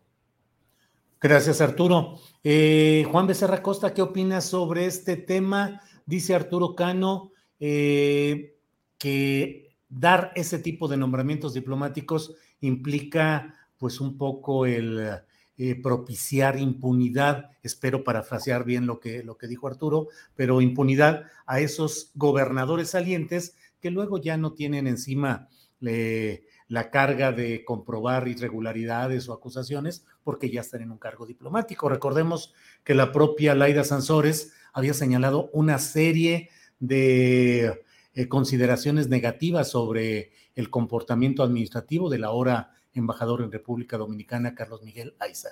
¿Qué opinas, Juan? Pues mira, hay que verlo desde distintas perspectivas. El artículo 76 de nuestra Constitución, ahí se establecen las facultades del Senado. Y de entrada, sobre todo esto, eh, lo que detonó que estemos hablando de este tema, hay que señalar que en las facultades del Senado en la Constitución no está contemplado la invitar a nadie, absolutamente a nadie para que sea embajador. La de ratificar los nombramientos este, de los embajadores, quien designa a los embajadores, así como a los cónsules, pues el presidente de la República. Y de acuerdo a la ley del servicio exterior, esto, y aquí podemos analizarlo, que no está sucediendo, debería ser preferentemente entre los miembros del propio servicio exterior sean de carrera y de mayor competencia y además de mayor categoría, porque para lograr ser embajador, pues tienes que pasar por diversos encargos antes y, eres agregado, eres ministro, en fin. Y aunque también se establece la ley que para ser designado embajador o cónsul se requiere ser mexicano por nacimiento y no tener otra nacionalidad, estar en pleno goce de los derechos civiles y políticos y ser mayor a los 30 años de edad, este, y además de reunir los méritos suficientes para el eficaz desempeño de su cargo, esto no se ha dado. No se ha dado ahora, pero es de siempre. Y que no se ha dado ahora y ha sido siempre no es consuelo de nadie, porque el país está viviendo una transformación. Ahora, a lo largo de nuestra historia, y, no en todos, pero en muchos este, casos, el, cargo de embajador ha sido una especie de moneda de cambio, Julio. O sea, se ha utilizado como castigo, pero también como premio. Sí, claro. O sea, recordemos a Del Mazo, ¿no? El padre del actual gobernador del Estado de México en el 88 fue congelado en la embajada de, Bélgica. Sustituyó además a uno de los grandes diplomáticos de nuestro país, que fue a Luis Beckman, que está haciendo un papel, este, por demás, más que decoroso. En aquella embajada organizó un, encuentro cultural que terminó este, concluyendo el mazo, que se llamaba Europalia. Bueno, pues a Del Mazo lo castigaron por el destape de García Ramírez en un madruguete a la designación de la Madrid de Carlos Salinas, aunque yo sé, Alberto, que por ahí tienes una versión, este, otra versión de, una confusión durante una filtración a una reportera que le pasaron las iniciales de SG y ella interpretó como, como Sergio García y no como Salinas de Gortari. Pero hay que ver aquí que también coincide el castigo Del Mazo, ¿no? Que intentó adelantarse para que no quedara su acérrimo rival. Bueno, esto ya nos salimos un poquito del tema. ¿Cuántas veces no se ha ofrecido una embajada a cambio de algo? Ya no como castigo, sino como premio. O sea, más allá de la anécdota, Julio, las embajadas no tendrían que ser ni premios ni castigos, sino un encargo serio a personas serias que desempeñan la labor de representar al gobierno del país, ¿no? A favor de los intereses de la nación. No es un campo de verano, tampoco un Siberia exilio político. Y sí, finalmente quien decide es el presidente, quien ratifica es el Senado. Entonces me parece que buen momento vive nuestro país que trabaja arduamente desde dentro hacia afuera para ganar soberanía, ¿no? Se enfrenta a esquemas de entreguismo, ¿no? De recursos a extranjeros creados desde el salinato, ¿no? Que, que coincide con el rumbo que toman los gobiernos latinoamericanos que se están moviendo hacia la izquierda y, un país, el nuestro, que busca aprovechar una crisis mundial en materia de alimentos, de energías, para mejorar los acuerdos, para construir nuevos, este, con más naciones, para aprovechar el añejo prestigio diplomático este, que los miembros de nuestro servicio exterior tienen, pues un momento para aprovecharlo. Y ya para concluir, nada más te digo que habríamos de preguntarnos en este intento para aprovechar, pues también por qué no se ha aprovechado. O sea, ¿qué será que los viejos diplomáticos también son viejos en ideas, que a su disciplina en el servicio eh, exterior les antecede también un añejo amiguismo con la mafia del poder, ¿no? Porque pues sí estaba relacionado la diplomacia con esa élite intelectual amiga de presidentes que en calidad de amigos le pedían contratos y adelantos de recursos. Eso es una buena pregunta para plantearnos y mientras encontramos respuesta a ella, también un momento para plantearnos otro interrogante. ¿Los exgobernadores de oposición presentes y futuros tienen las cualidades para ser embajadores? Híjole, bueno, Juan, gracias. Eh, Alberto Nájar, ¿vale el pragmatismo político, el desfondar al PRI, el garantizar triunfos de Morena? Es decir, eso es eh, un propósito de más alto alcance ante el cual valdría sacrificar cargos diplomáticos como parece que está sucediendo, Alberto? Pues el pragmatismo político, como se ha entendido en México, tiene un componente que eh, lo mismo aplican eh, los gobernantes y militantes y, políticos, pues, de todos los colores, tintes y sabores que se llama, fuera escrúpulos. Es simple y sencillamente el fin justifica los medios y lo que importa es obtener el beneficio que se, que se quiere, que se necesita o que se considera que se requiere para este momento. Eh, lo lamentable es que, bueno, un grupo político que al menos en el discurso se presentó como diferente a los demás y que pretende eh, llevar la moralización de la política y de la vida social y, en nuestro país, pues recurra a las viejas, viejísimas prácticas que caracterizaron al sistema político mexicano, que no hay que olvidar fue, fue creado, es hechura del Partido Revolucionario Institucional y que fue el que estableció las reglas con las cuales se, se ha jugado desde hace décadas, casi un siglo, y de las cuales pues el gobierno, el, grupo político actual pues es como un practicante a niveles extremos. Y el propio presidente Andrés Manuel López Obrador es un experto, tiene varios doctorados y postdoctorados en los usos y costumbres de la, del sistema político mexicano, donde el pragmatismo de esta naturaleza pues es eh, una de las eh, herramientas más útiles y también de las más efectivas en términos de eh, la apelación justamente a quienes se mueven en este mismo escenario. ¿A qué me refiero con todo este choro? Pues es que el sí le es muy útil al presidente López Obrador a mandar el mensaje eh, de, la purificación, si se puede utilizar el término, para quienes los gobernadores y personajes de la oposición que tengan alguna cuita pendiente. Eh, y es siempre esta, esta, este juego de el, garrote y de la zanahoria, porque por un lado pues está la zanahoria que se aplica y que fue de una manera muy eh, en el sentido de que si se portan bien en las elecciones van a poder eh, formar parte del cuerpo diplomático, lo cual no es necesariamente es el premio, sino que van a entrar dentro del círculo de los protegidos de la 4T y del presidente López Obrador. Y por el otro lado, también el instrumento que está ahí presente, que se llama Unidad de Inteligencia Financiera, y de una u otra forma también la, la Fiscalía General de la República, que con todo y las salvedades y con toda la inutilidad de quien la encabeza, pues ahí está siempre como una amenaza, una advertencia de que pues se tienen que portar bien los gobernadores, no tanto para responder a quienes los eligieron, sino para garantizar su permanencia dentro del sistema político mexicano. Entonces, a mí me parece que pues es muy cuestionable. Eh, yo creo que no se justifica el hecho de que es, es un uso y costumbre. Eh, tendríamos que aspirar a que esto, a que esto cambie, pero pues yo no le veo la verdad, no veo que haya intención por parte del presidente de hacer alguna modificación en ese aspecto, y mucho menos de la oposición, que insisto, pues ellos siguen, eh, eh, juegan con las mismas reglas de, este sistema político y tienen una enorme desventaja, pues que ellos están justamente fuera del presupuesto. Entonces, por ahí, pues una, una oferta de eh, impunidad, como bien señalan mis compañeros, como la que implica formar parte del cuerpo diplomático, y sobre todo contar con la bendición política y el futuro que implica el unirse a la 4T en estos momentos donde inclusive a pesar de todos los pesares hay una, una reelección virtual como lo que representó la revocación de mandato del presidente López Obrador, pues es una apuesta ganadora para quienes tienen dos sopas, o se suben al tren o al caballo, al tren Maya, al aeropuerto, al avión, lo que ustedes quieran,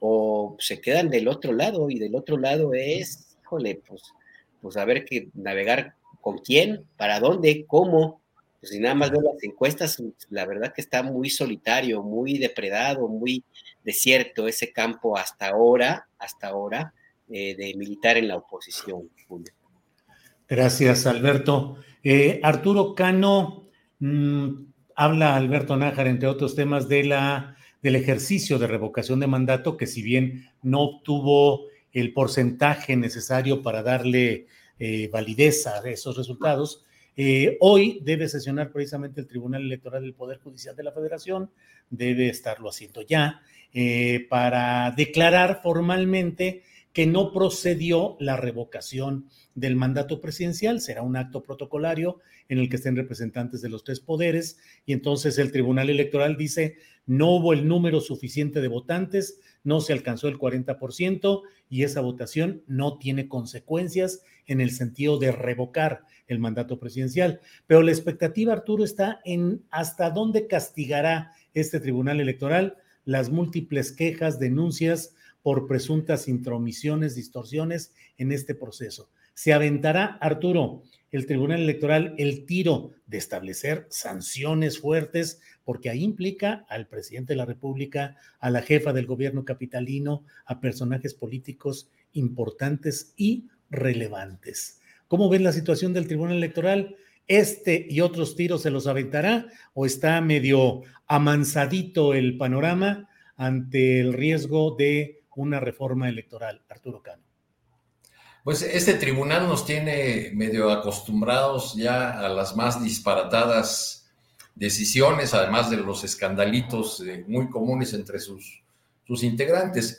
Yo quisiera decir en primer lugar que, que eh, dentro del balance positivo para el presidente de la República y para la 4T en general de este ejercicio de revocación de mandato, eh, habría que decir también que una parte de la sociedad se quedó, en mi opinión, con un mal sabor de boca por el hecho de que este importante ejercicio de democracia directa, que por primera vez se llevó a cabo con todas las de la ley en nuestro país, pues haya sido desairado por la, por la oposición, eh, que decidió sencillamente no ir porque pensó que, que, el ejercicio estaba destinado exclusivamente a eh, fortalecer al presidente López Obrador.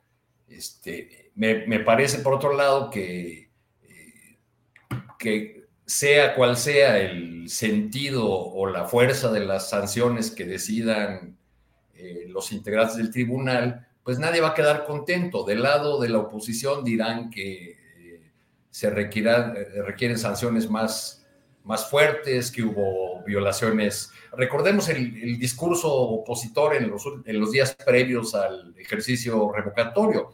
Era un discurso de nunca se había violado tanto la ley, nunca habíamos estado en, frente a tal eh, ejercicio de acarreo y presiones desde el lado del gobierno. Y por el lado del gobierno, si estas sanciones se dan, pues también serán consideradas excesivas y, eh, como lo llegó a frasear la, jefa de gobierno Claudia Sheinbaum, pues un intento de, acallar eh, la opinión de, actores políticos, este, que como ella en, los últimos días sobre todo estuvieron muy activos en la promoción de este ejercicio de, revocación de mandato. Entonces creo que eh, cualquiera que sea la resolución del tribunal no va a dejar contento a nadie este, y, nos seguirá mostrando otra, otro ángulo de esto que, que algunos desde la oposición llaman eh, dictadura, cuando pues estamos, estamos viendo una, una, dictadura muy curiosa, al menos en estos, en estos días, cuando eh, este grito, esta estridencia desde el lado opositor que, que clama eh, la, la, deriva autoritaria, la dictadura, pues, cuando lo que estamos viendo es el rechazo a una iniciativa del presidente en la Cámara de Diputados, es decir, un poder legislativo que ejerce sus funciones y que eh, juega en la definición de políticas públicas, cuando estamos viendo un poder judicial que unas veces da la razón al, presidente y otras veces rechaza sus iniciativas, cuando estamos viendo cada vez más eh, presencia de críticas en, en medios y en redes, tanto de la sociedad eh, civil en general como de la opinocracia en particular. Vamos, hasta los organismos supuestamente bajo ataque permanente eh, eh, desde el flanco autoritario como el INE, pues se dan el, lujo de tranquilamente presumir sus, sus logros, incluyendo la organización de el proceso revocatorio sin los recursos debidos, como clamó siempre el consejero presidente del INE. Gracias, Arturo. Juan Becerra Costa, eh, dentro de las eh, paradojas e ironías de esta temporada está el hecho de que hoy leo yo a algunos ciudadanos, sobre todo de Nuevo León, que dicen, pues qué bueno resulta el proceso ese de revocación de mandato. Podríamos o deberíamos utilizarlo aquí en Nuevo León. Claro que el proceso implica que hayan pasado los primeros tres años del gobierno eh, en mención para que se pueda intentar este recurso y solo en aquellos estados donde la constitución estatal ya haya sido acompasada a la letra de la constitución federal. Pero Juan Becerra Costa, ¿habrá quedado, habrá llegado para quedarse el ejercicio revocatorio o quedará ahí como algo mal usado por la ciudadanía, abandonado y que ya no se recupere tan fácilmente más adelante, Juan Becerra Costa? Fíjate, hace esta pregunta el mismo día en que se va a dar la declaratoria de, invalidez, de invalidez en el papel sobre esta consulta por parte del tribunal. Este, más porque este ejercicio, pues, este, vamos a darnos cuenta de que es válido para un sinfín de cosas el que se realizó, a pesar de no haber alcanzado la cantidad de votos este, que se buscaron. Entonces queda como precedente Julio, sin duda alguna, de un ejercicio necesario para la vida democrática de nuestro país. Este, un ejercicio en el que se busca que el pueblo este, quite así como puso, este, porque pues, las presidencias han sido un cheque en blanco, ¿no? que entregamos cada seis años, y con este tipo de consultas, pues, los presidentes tendrían que rendir resultados favorables. Y es que aquí hay algo, este, no sé tú qué opinas, Julio, pero yo creo que lo tenemos que analizar profundamente. Cuando decidimos quién va a ser nuestro presidente, lo hacemos de acuerdo a lo que nos prometió en la campaña, a lo que se comprometió, a lo que al oído nos dijo, porque sabía que es lo que queríamos escuchar. Pero ya cuando lo hacemos, ya cuando consultamos una posible revocación, este, pues ya lo hacemos de acuerdo a los resultados, no a las promesas. Y no es lo mismo para nada una cosa que la otra. Y esto lo saben este, quienes creen que pueden regresar al gobierno a continuar con un esquema de saqueo y cero transparencia, de no rendición de cuentas. Y pues por ello también este ejercicio que acabamos de celebrar deja la enorme validez de habernos mostrado un árbitro electoral que ha sido imparcial, que intentó detener la realización de la consulta como diera lugar y este, después de una guerra legal que perdieron y para no en desacato, pues ya no les quedó otra que organizarla, pero de una manera que inhibió la participación. Pocas casillas, en muchos casos complicado de llegar, nada de difusión y lo peor, ¿no? Una campaña en las que los mismos consejeros, ¿no? Córdoba y Murayama, sobre todo este último, pues incidieron en inhibir la participación. O sea, Murayama dijo en más de una ocasión que el abstenerse era una postura, este, por lo tanto, era una opción democrática. Imagínate un demócrata validando el abstencionismo. Entonces, todo esto queda como evidencia, por un lado, al momento de discutir una que sí viene, que es la, la, reforma, este, la discusión sobre la reforma electoral, queda esto como evidencia al momento de, de, discutir las necesidades de sentar, de garantizar una autoridad electoral que sea imparcial, que sea un árbitro, no, no miembro de un equipo, y, y, que así, si así no lo hiciera, que la nación se los, se los reclame.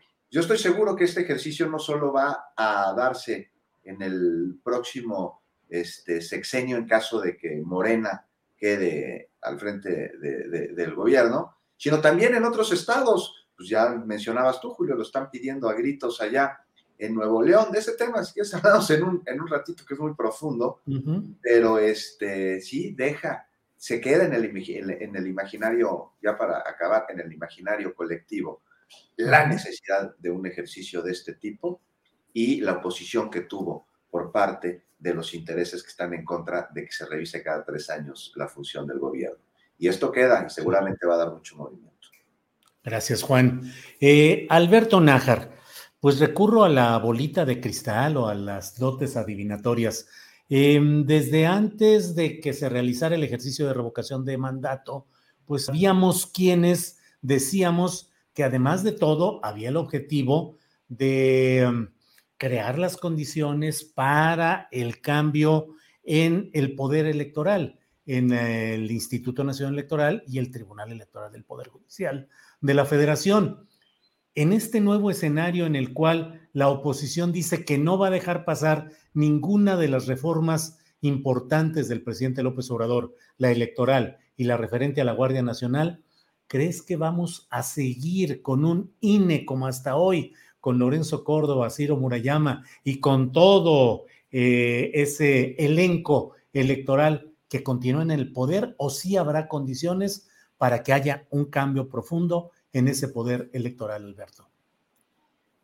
Mira, yo creo que en el tema de la propuesta de eh, la reforma electoral, sí veo un poco complicado que la oposición pueda ceder eh, a menos claro que le lleguen pues, al precio, así simplemente, o las, las propuestas de embajadores y la presión política que una van a ejercer eh, los gobernadores actuales y los que sean tentados por algún cargo diplomático u otro, pues es, es este, eh, de tomarse en cuenta. Dos, va a depender también mucho del resultado electoral de, de los comicios de junio.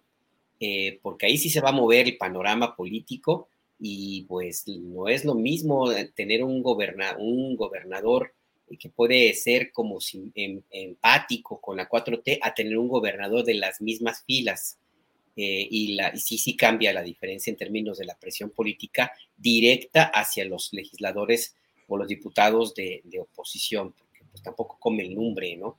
Eh, yo difícilmente vería algún diputado que no quiera seguir viviendo del presupuesto y menos en el escenario de la, del páramo en que puede convertirse la, la oposición. Pero bueno, esto sí les va a costar a, Morena, donde puede que haya menos de, posibilidades de, fricciones y más chance de que obtengan una eh, buena respuesta de la oposición, pues es en la, en la propuesta de la Guardia Nacional, por una cuestión básica, independientemente del color de, eh, político de los gobernadores del país, la Guardia Nacional, por ser el ariete elegido por el gobierno federal para combatir la delincuencia organizada y el control de la seguridad pública completo en municipios enteros, pues de siempre es bienvenido y ahí está muy complicado que algún gobernador se quiera pelear, una, con el ejército y dos, pues con la gente que, le, que reclama es seguridad.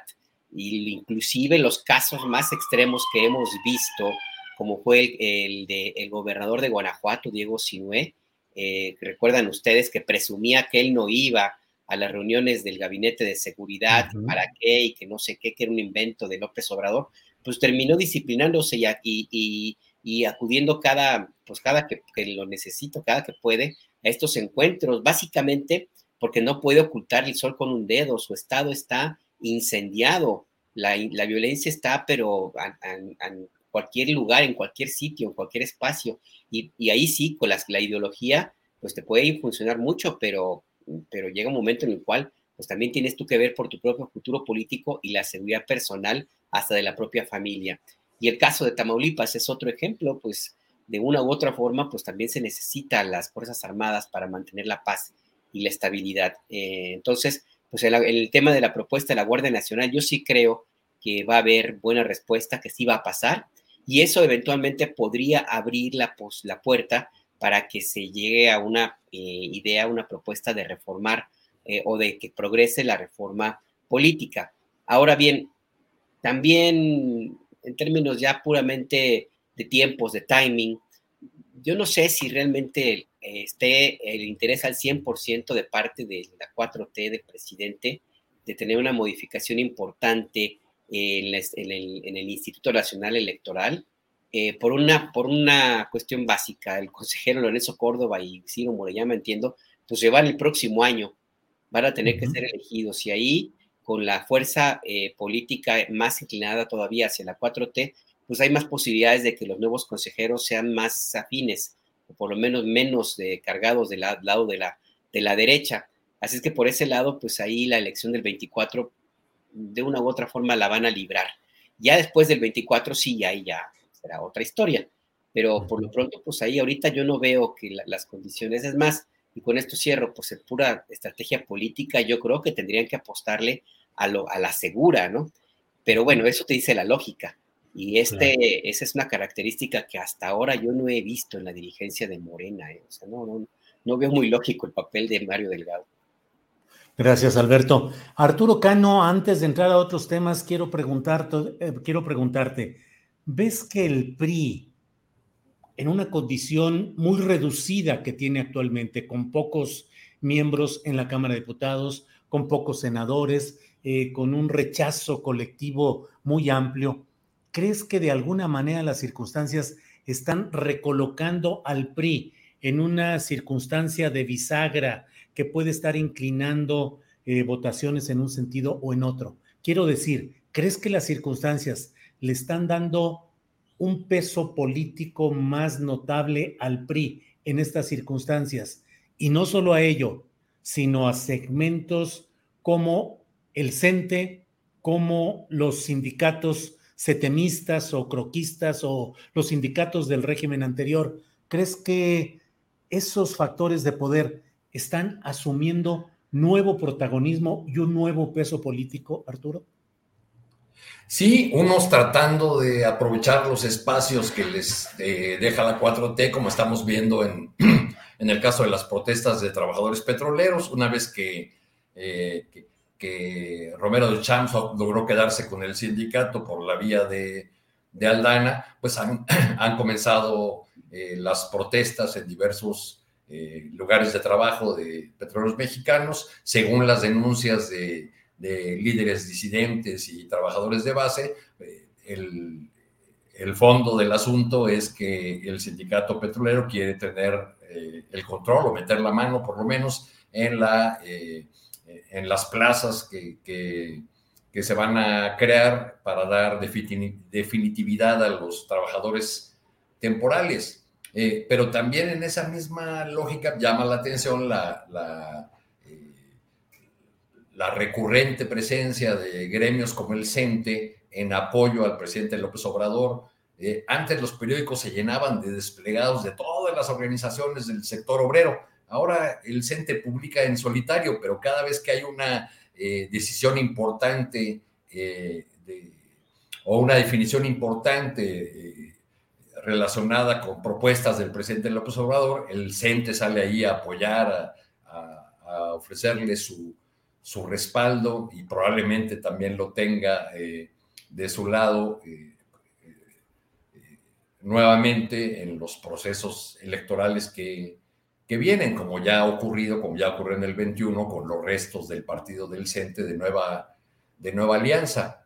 Este, también en, ese sentido, estos actores que están cambiando de terreno de su juego, pues están sindicatos como la CROC, ah, que me llamó la atención ver, verlos, a los croquistas, siempre bristas, en el meeting de Claudia Sheinbaum previo al, al referéndum revocatorio. Entonces, bueno, pues son, yo creo que son estos reacomodos que tienen que ver con la necesidad de estas organizaciones de sobrevivir, de encontrar nuevos espacios, porque el Partido Revolucionario Institucional, al parecer, ya es, eh, por un lado, un, eh, un frasco muy pequeño para contenerlos a, todos, y por otro lado, el grupo que controla actualmente el PRI, pues se quedó con todo, ¿no?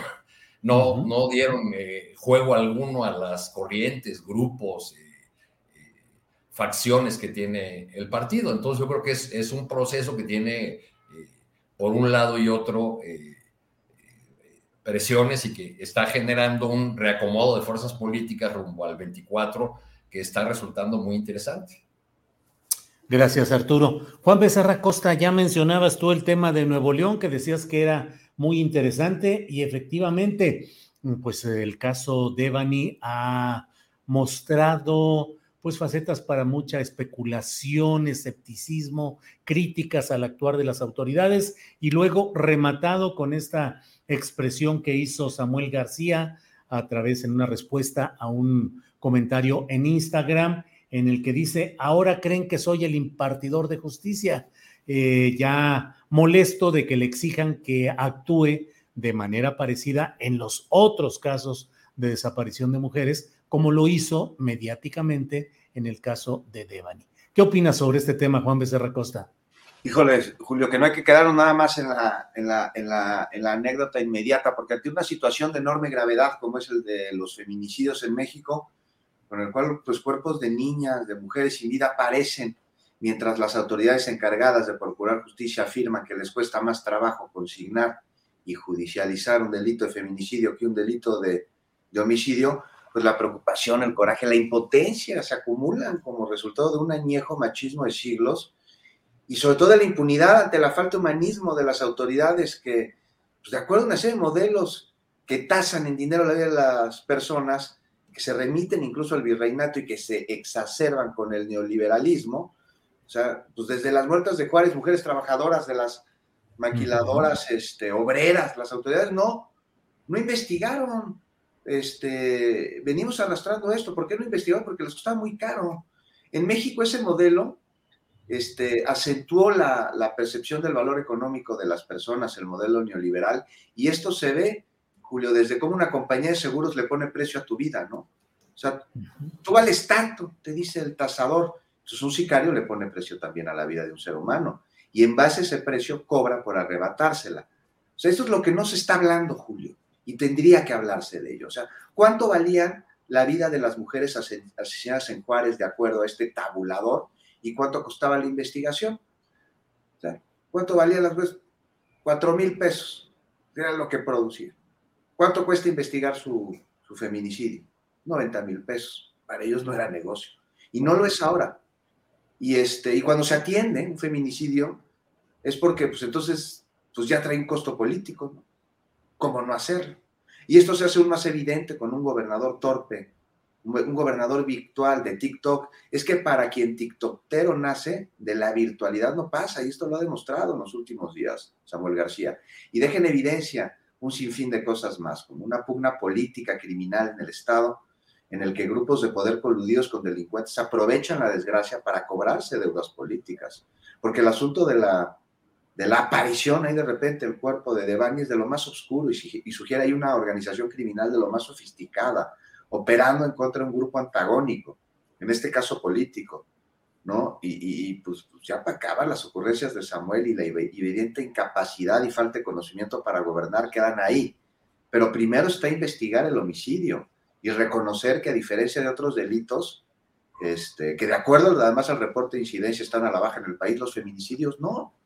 Y esto se debe atender más allá de lo estrictamente judicial, sin dejarlo hacer, por supuesto, ¿no? y ampliando y mejorando las herramientas, pero se debe atender en lo más profundo de las heridas causadas a los mexicanos a través de la impunidad y de la mercantilización de las vidas, del machismo normalizado, algo que está hasta en la cultura popular, ¿no? y de un sistema de impartición de justicia que sea eficiente en su labor de penalizar, pero también de reformar.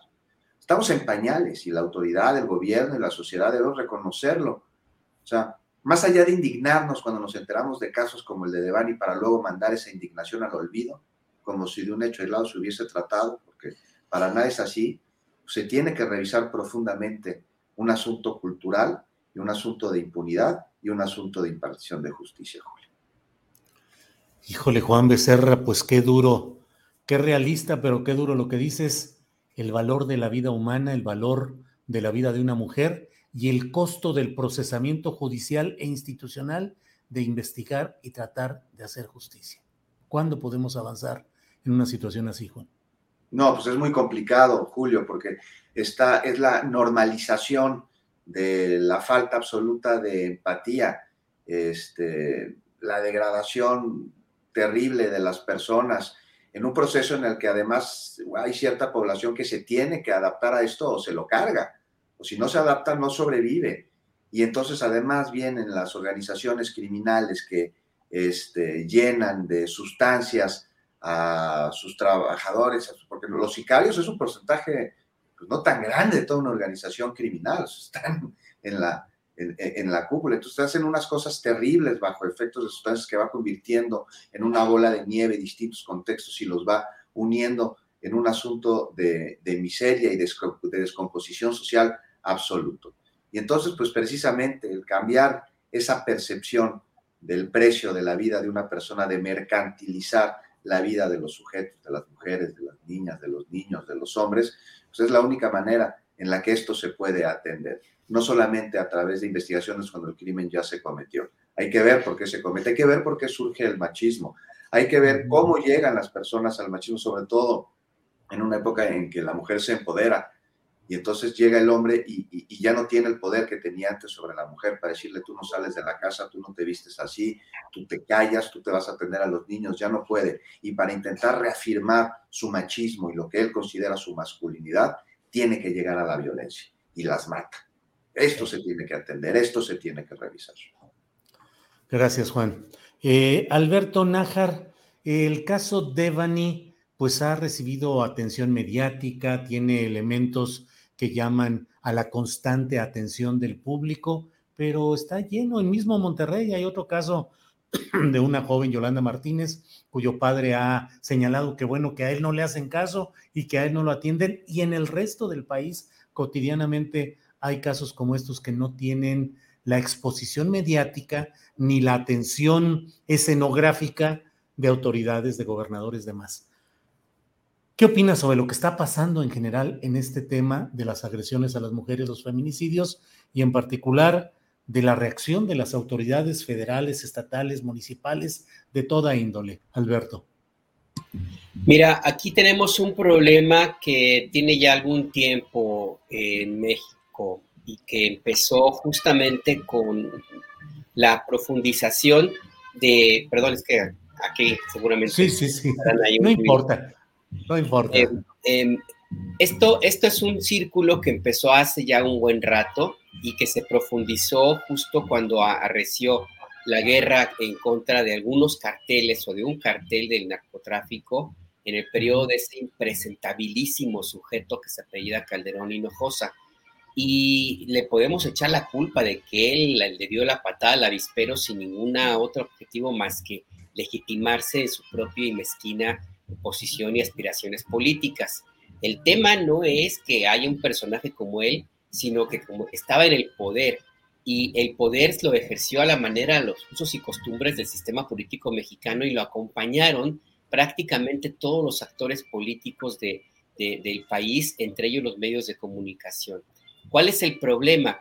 Que se naturalizó la violencia, metieron, eh, se cambió inclusive el lenguaje eh, de, en la vida cotidiana de muchas personas. Palabras como, como levantón, por ejemplo, eh, calentar la plaza, como célula, como sicario, como el baño, como lo que tú quieras, gustes y mandes, se incorporaron dentro del lenguaje de la conversación de muchas personas.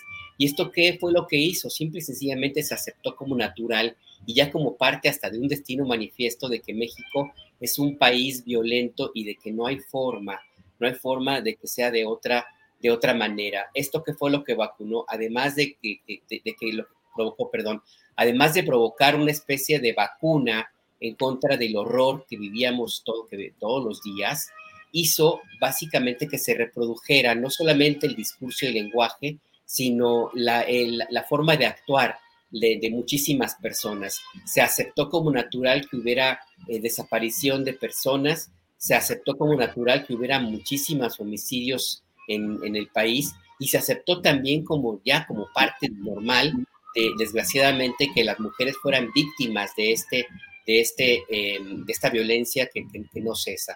Y tenemos ahora mismo entonces ya el resultado en el caso de, de Devani y lo quiero plantear de esta manera, porque tienes razón, todos los días son asesinadas, de lo que se sabe, nueve mujeres, son las que se reconocen como, nueve, once mujeres, que son las que se reconocen como feminicidios. El número real es todavía mayor. ¿Por qué entonces el caso de esta, em, esta chica ha llamado tanto la atención? Bueno, porque ocurre en un escenario eh, como Monterrey, donde la, retórica eh, indica, o así se ha querido hacer notar, que es una ciudad bonita, pacífica, donde no prácticamente no pasa nada, con un gobernador que eh, fue elegido por la frivolidad de las redes sociales, por un mundo virtual eh, y por donde además es un gobernador que tiene sus propias cuitas y donde ya empiezan a cobrarle facturas, no hay que descartar ahí alguna, influencia que tuviera algún político eh, con participación o con la forma de de, que los medios le ayudaran pues en su, propia eh, causa. Y tres, pero sobre todo tres, que es lo que me parece importante, que llamó tanto la atención por la imagen que se difundió en extenso de Devani minutos, horas antes de su asesinato. Esa imagen que estética que le tomó eh, el, el taxista que la dejó en la carretera y que para muchísimas personas les creó una empatía que no la tienen con cualquier otro caso de, feminicidio. Esta imagen, eh, que inclusive ya se convirtió hasta en retrato, en caricatura, este, y ha sido también muy estilizada, logró romper esa barrera en la cual estamos metidos los mexicanos de ver como normal la violencia. Y algo tocó que hizo mover la conciencia y la crítica y la reacción de muchísimas personas. Esta yo creo que es algo importante porque hizo la diferencia entre cualquier otro feminicidio que ocurre y lo que tenemos en el caso de Bani, porque mucha gente lo vio, no lo vio como un, un, feminicidio, lo vio como algo, una imagen que le llegó por los canales de los cuales está acostumbrado a, ver, a ver la vida.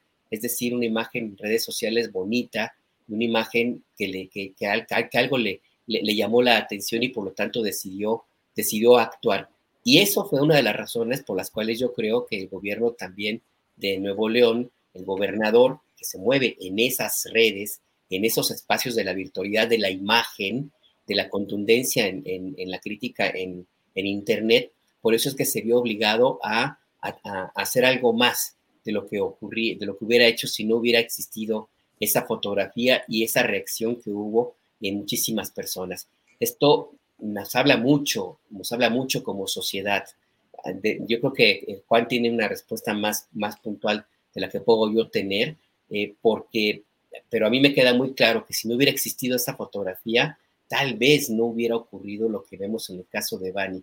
Y esto es lamentabilísimo. ¿Por qué? Porque lo comentaban hace un rato en el programa que yo conduzco en, Momentum, lo comentaba una, una de nuestras entrevistadas de una mesa de análisis, pues porque, porque la gente no es empática, no es empática con la fotografía de un cuerpo, de un cadáver, de una mujer destrozada.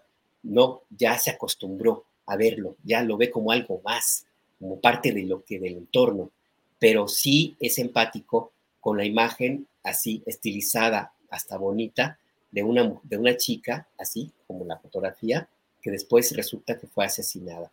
Y esto tenemos que revisarlo como sociedad. Gracias, Alberto. Arturo Cano, el poder de la imagen es el que se impone en estos momentos, no solo en la narrativa, sino en la reacción social, uno. Y dos, como Estado, esa relación del costo de investigar que hablaba Juan Becerra Costa, está haciendo que el Estado cada vez sea más omiso en el cumplimiento de sus obligaciones sustanciales y eventualmente la crisis o los momentos difíciles en materia económica que se, vienen, que se vienen podrían agudizar ese abandono o ese, esa eh, mayor incapacidad del Estado mexicano para cumplir con sus obligaciones esenciales? Son dos preguntas, disculpe usted, don Arturo, pero aprovecho su sapiencia, Arturo, por favor.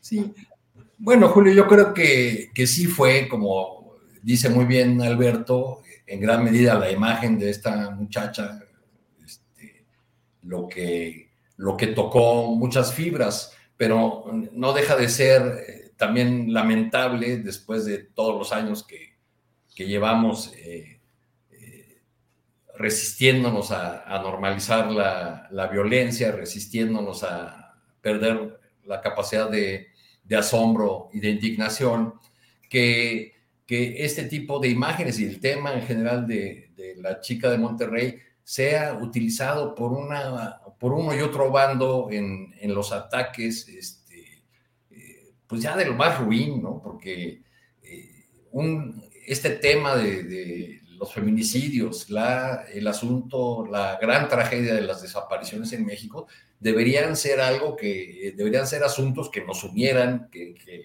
eh, permitieran eh, eh, espacios de, encuentro en medio de las diferencias y del debate que tenemos como, como nación sobre otros asuntos. digamos, ah, en estos días se está hablando por unas declaraciones de del vocero de la presidencia de la posibilidad de que volvamos este, a tener eh, un acuerdo entre el sector empresarial y el gobierno para eh, mantener eh, cierta, en ciertos precios la canasta básica. eso recuerda los, los pactos, aquellos que contuvieron la inflación en los años 80, ¿no?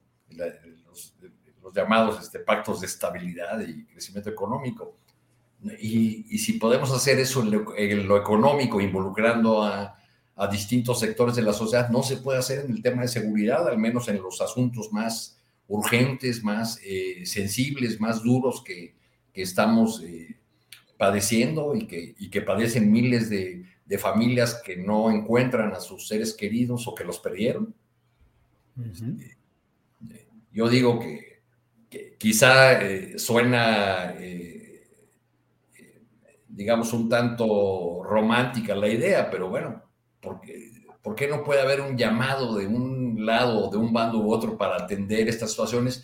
Porque lo que vemos en contrario no es una, eh, no son propuestas, eh, depende en qué lugar se esté, ¿no? Si el gobernador es de un partido, este, eh, se, entonces ataca a ese gobernador, si, si gobierna el, el del partido por el que tú estás, entonces como que no viste ese tema o no viste esa denuncia o ese asunto, ¿no?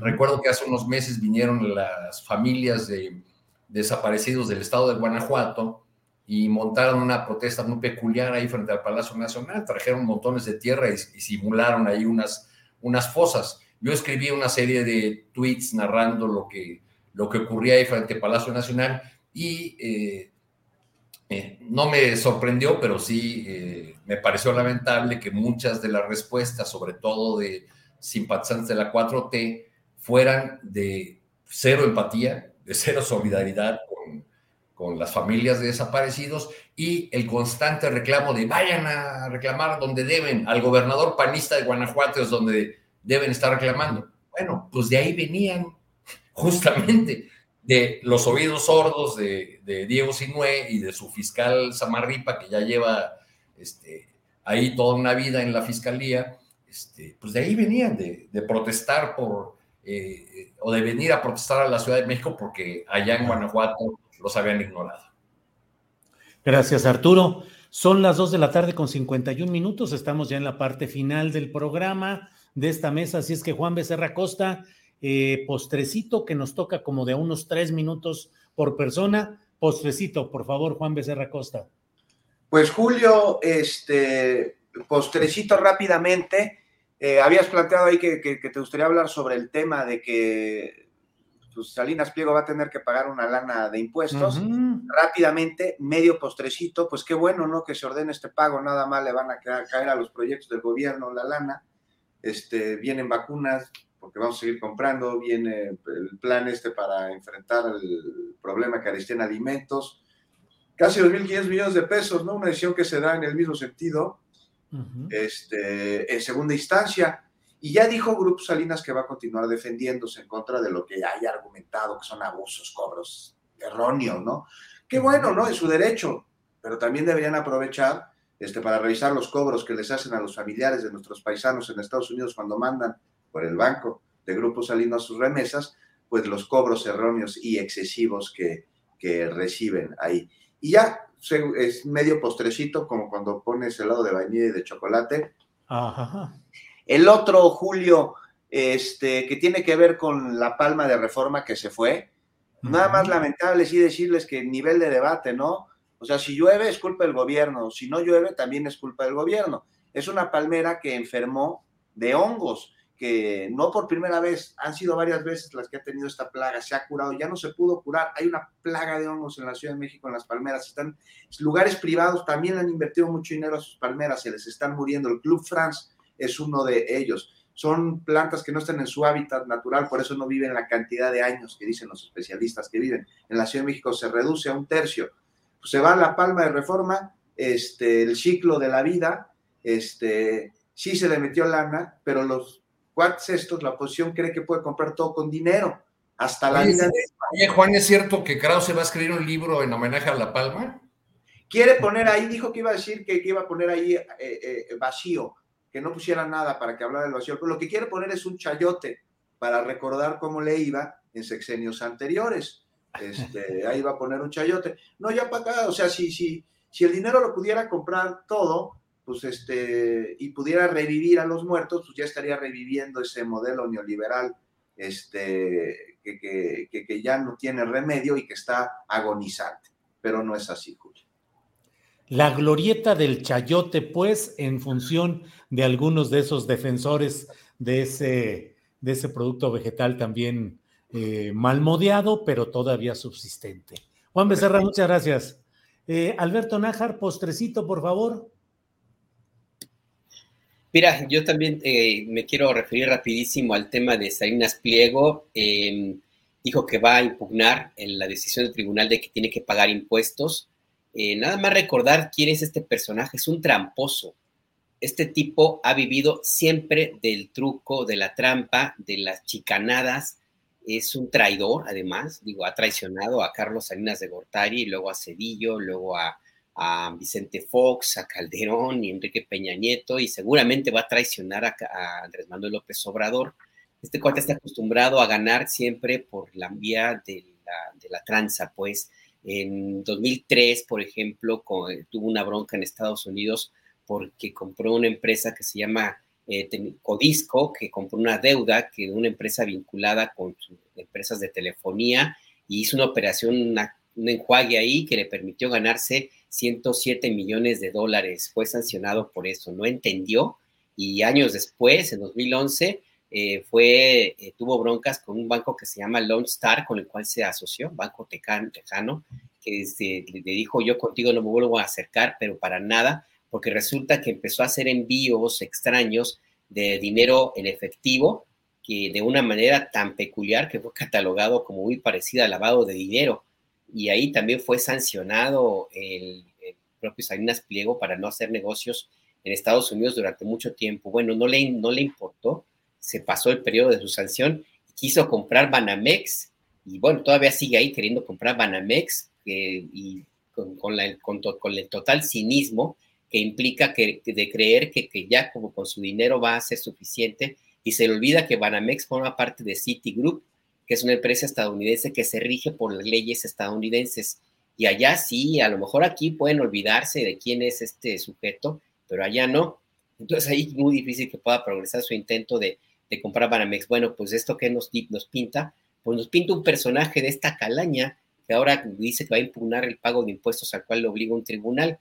Y ya para cerrar, nada más recordar lo que, lo que se preguntó hoy en la mañana en la conferencia de prensa del presidente López Obrador, una denuncia de una compañera periodista que dijo que eh, eh, el grupo de TV Azteca, pues, de Grupo Azteca, perdió un litigio porque se negaba a entregar una, cantidad importante de remesas. Finalmente perdió el juicio y ¿saben cómo lo pagó el dinero que tendría que haber eh, depositado en dólares? Les dio muebles a la familia que le ganó el juicio. Bueno, esto recuerda la práctica que desde el año 2000 más o menos, si lo documentamos, inclusive en la jornada en Maciosare, recuerdas, eh, Arturo, eh, tiene la práctica este, este tipo de que cuando llega la remesa y lo van a cobrar las, las familias pues más pobres, en lugar de darles dinero les dan una plancha, una estufa, si bien les va una sartén, no les dan el dinero, se queda con los dólares. Y ya nada más para finalizar, ahora sí, Salinas Pliego tuvo un crecimiento importante de sus sucursales, de,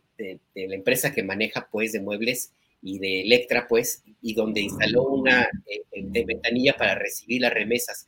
Estas empresas fueron, estas sucursales fueron creciendo como hongos en la misma ruta donde se documentó que estaban siendo cobrados los, el dinero de, por los secuestros de migrantes. Eh, fueron la mismita ruta. Si este es un mapa de donde se denunciaron que había secuestros de migrantes, incluso algunos masivos, y la instalación de estas eh, compañías de Ricardo Salinas Pliego van a ser los mismos. Entonces ahí está este personaje. No es nada más que le obligan a pagar impuestos, no. Yo creo que tiene que revisarse todo el historial negro, y insisto y cierro. Salinas Pliego va a traicionar a Andrés Manuel López Obrador. Aguas con eso. Pues sí. Gracias, Alberto. Arturo Cano, el postrecito ya para cerrar esta mesa de periodismo, por favor.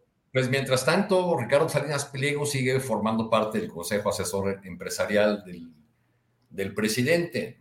Ya, ya este, no es su primer eh, derrota frente al SAT, este, pero pues ya es recurrente eh, la, respuesta que da, que, que es contratar más abogados fiscalistas, debe tener todo un ejército para tratar de, de patear el bote y no, no pagar. Lo, suyo ya no es la arrogancia del dinero, yo diría que ya es la, eh, la vulgaridad de alguien que vive de la usura, porque hoy, al referirse a otro tema, un premio que le, que le dieron, pone un tuit hace unas horas en el que dice, este, acostúmbrese a verme ganar.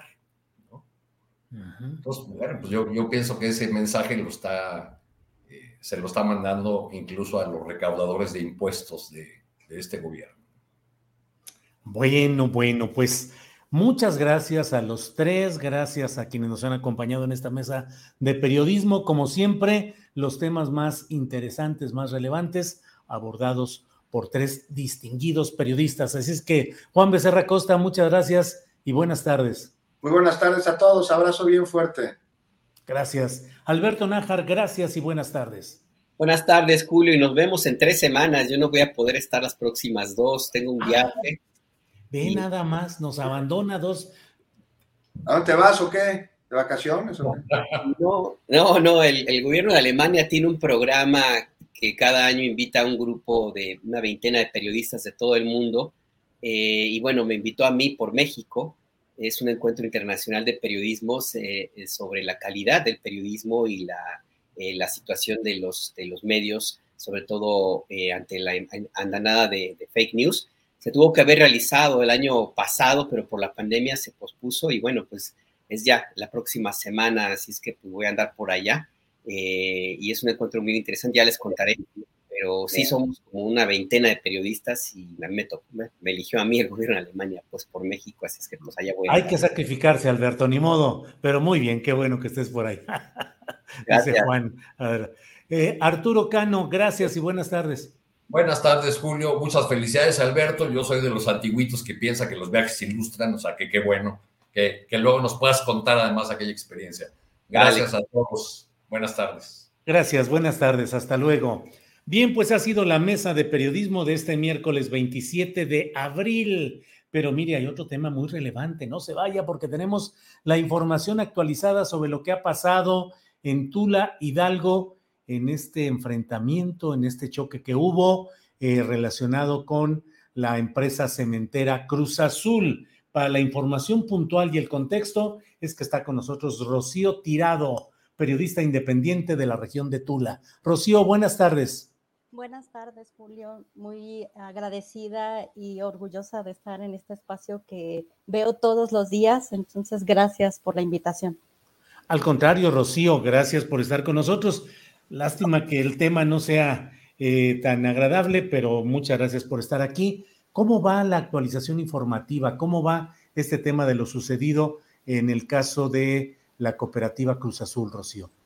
pues te platico, Julio, ya a todos los que nos están viendo, que son ocho muertos, once lesionados y nueve detenidos. Este es el saldo reportado por las autoridades del estado de Hidalgo de manera oficial, luego de que un grupo de choque armado, así es como han eh, definido a este eh, grupo de personas de entre 400 y 500 personas que ingresaron a la planta de cementos eh, Cruz Azul aquí en el municipio de Tula de Allende Hidalgo. Según reporte de redes sociales, fue principalmente donde nos comenzamos a conocer de esta situación. A las 4 de la madrugada arribaron las, a las intermediaciones de la planta de Cruz Azul 15 autobuses con personas que iban con armas de fuego. Los atacantes ingresaron a la planta de Cruz Azul por la puerta número 3 que es eh, la puerta por la cual se eh, acomodan los sacos de cemento en las diferentes eh, trailers que distribuyen el cemento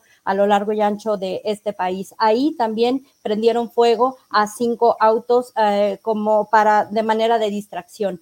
Al parecer los autobuses, así como llegaron a Tula, pues de la misma forma se, se fueron sin que ninguna autoridad ni municipal ni estatal los detuviera eh, hay fotos que están circulando por redes sociales de cuando estos autobuses salían de Tula rumbo a Tepeji del Río, que es nuestro municipio vecino que conlinda con la carretera México-Querétaro. Pues eh, así como entraron a Tula, se fueron los camiones que transportaban a estas personas eh, hasta ahorita pues hay bastante tensión en la ciudad cooperativa Cruz Azul. Las autoridades han dicho que por varios días van a estar cerrados todos los ingresos a la planta en lo que se realizan las diferentes diligencias que ya están las autoridades realizando. Pero quiero decirte, Julio, que este problema que se está viviendo en estos momentos en la ciudad, ciudad cooperativa Cruz Azul se empezó más o menos porque vi que en tu tweet comentabas que íbamos a hablar de un poco de la, del génesis, del génesis de este problema. Fue más o menos en 2010, cuando en una asamblea de socios, recordemos que las sociedades cooperativas, pues la máxima autoridad en estas sociedades son las asambleas de socios. En esta asamblea, un grupo de 24 socios en aquel entonces solicitó, fue en febrero del 2011, cuando se hizo esta, esta eh, asamblea y solicitaban algo de información sobre algunas este, auditorías que se estaban realizando de manera interna en la cooperativa. Hasta esta fecha, eh, de manera habitual, ningún socio, ningún miembro de esta sociedad cooperativa pedía cuentas de nada. Les daban lo que les tocaba y nadie preguntaba nada. Pero se empezaron a filtrar ciertas informaciones de que había algunos malos manejos, alguien este, metió esta idea y bueno, se generó esta solicitud. A estos 24 socios en aquel entonces los expulsaron de la sociedad cooperativa, pues por andar pidiendo cuentas, ¿no? Muchos de ellos ahorita ya están del lado del señor Guillermo Álvarez, cuando en un inicio denunciaban lo que al parecer estaba pasando en la cooperativa.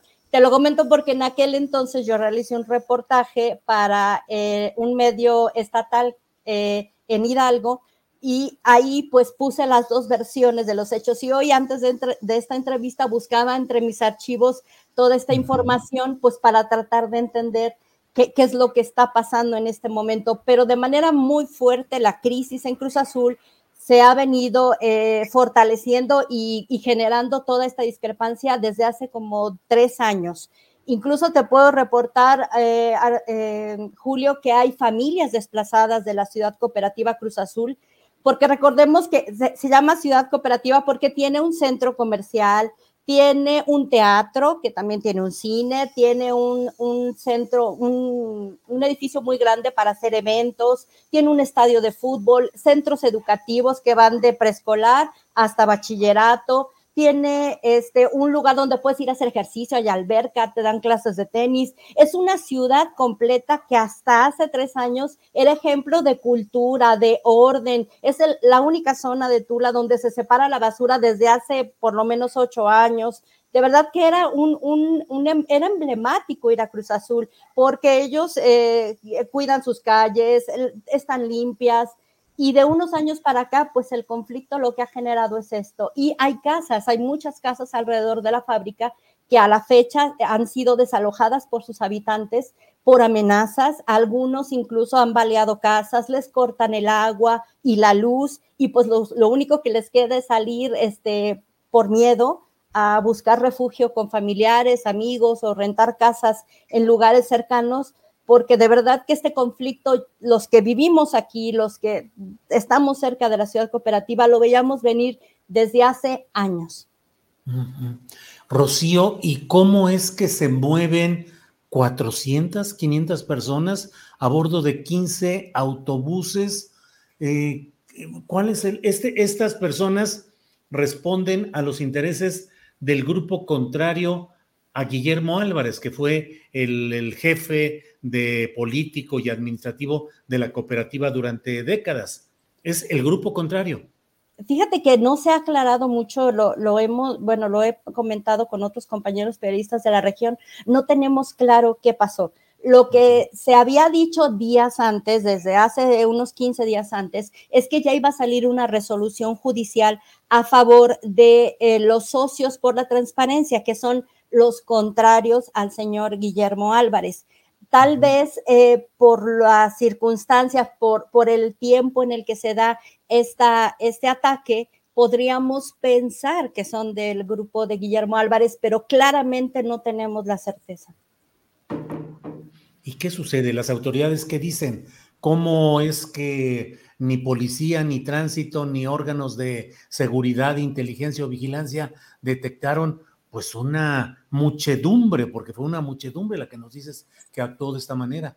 Sí, entre 400 y 500 personas no llegan así nada más, ¿no? Y, y a la hora, porque entre 4 y 5 de la mañana, o sea, no es normal ese tipo de movimiento pues eh, lo que nos reportan los trabajadores que estuvieron en la fábrica con los que yo he podido platicar es que pues no había ni una sola patrulla, ni un solo elemento de la policía, ni estatal ni municipal, que por cierto estaban vigilando las cercanías porque ya varias veces se habían dado estos intentos de llevar incluso notificaciones judiciales y cosas de este tipo a los que tienen ahorita tomada la planta de Hidalgo, que recordemos que es la única que se mantiene en, en, el control del grupo contrario, por decirlo de esta forma, del grupo contrario, los socios por la transparencia, porque Aguascalientes, Oaxaca y, y, la planta que tienen en Puebla ya están en control de los socios por la transparencia. Esta es la única planta de las que tiene el Grupo Cruz Azul que tiene este conflicto.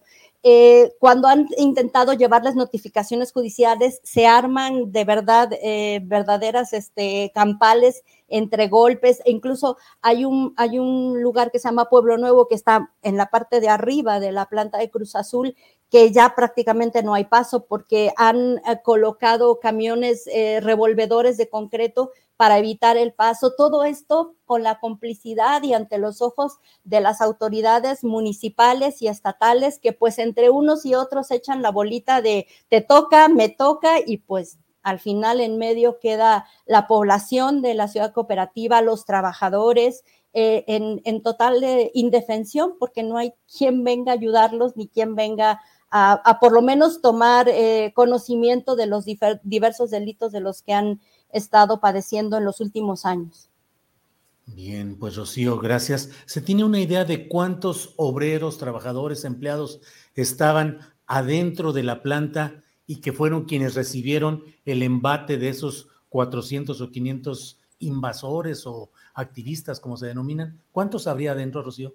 Mira, más o menos por turno. En total en la, en la cooperativa, en la planta de cementos trabajan 2.500 personas y por turno es más o menos como entre 600 y 700. Entonces era casi un número igual a los que llegaron a atacarlos. Pero en este momento también hay que decir y darle a conocer a los que nos están viendo que la producción de cemento en Cruz Azul por este conflicto se ha disminuido aproximadamente como al 30%. Entonces, pensemos que eran, no, es, no está funcionando al 100% con, el, con la total capacidad. Entonces, podrían ser unos 200, 300 eh, trabajadores.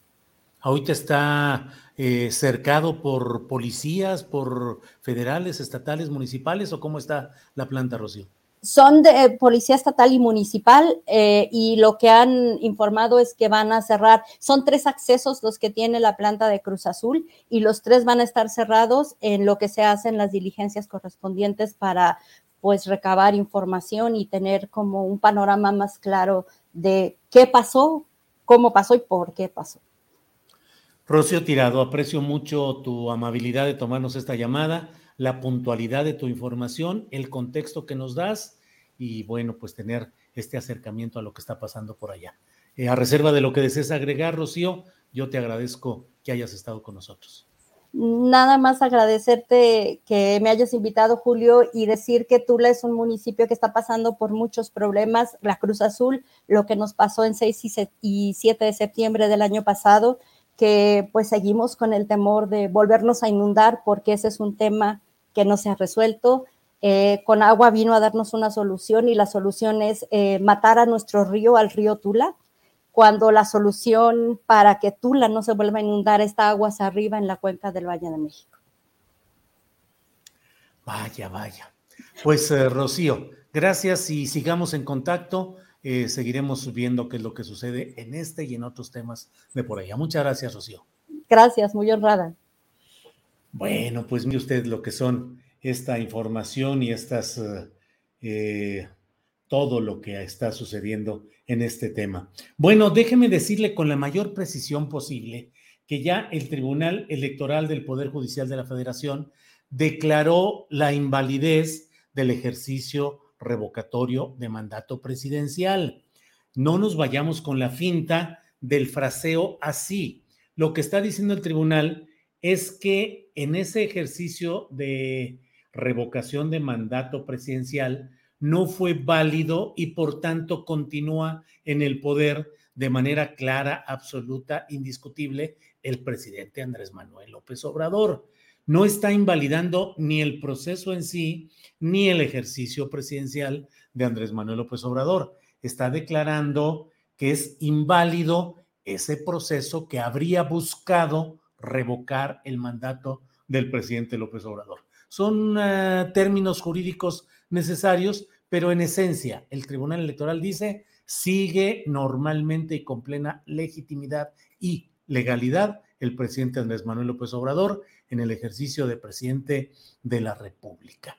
Pero en este mismo esquema, déjeme decirle que según lo que reporta particularmente la reportera de Milenio em, que tenemos por aquí, la información de lo que ha dicho en el sentido de que, mm, eh, déjeme ver, aquí tenemos ya la información, Janet López Ponce, eh, ella ha publicado en su cuenta de Twitter, dice, el Tribunal Electoral del Poder Judicial de la Federación aprueba que el INE, la Sala Especializada y la Fiscalía Especial para Delitos Electorales investiguen posibles delitos electorales en el ejercicio de revocación de mandato.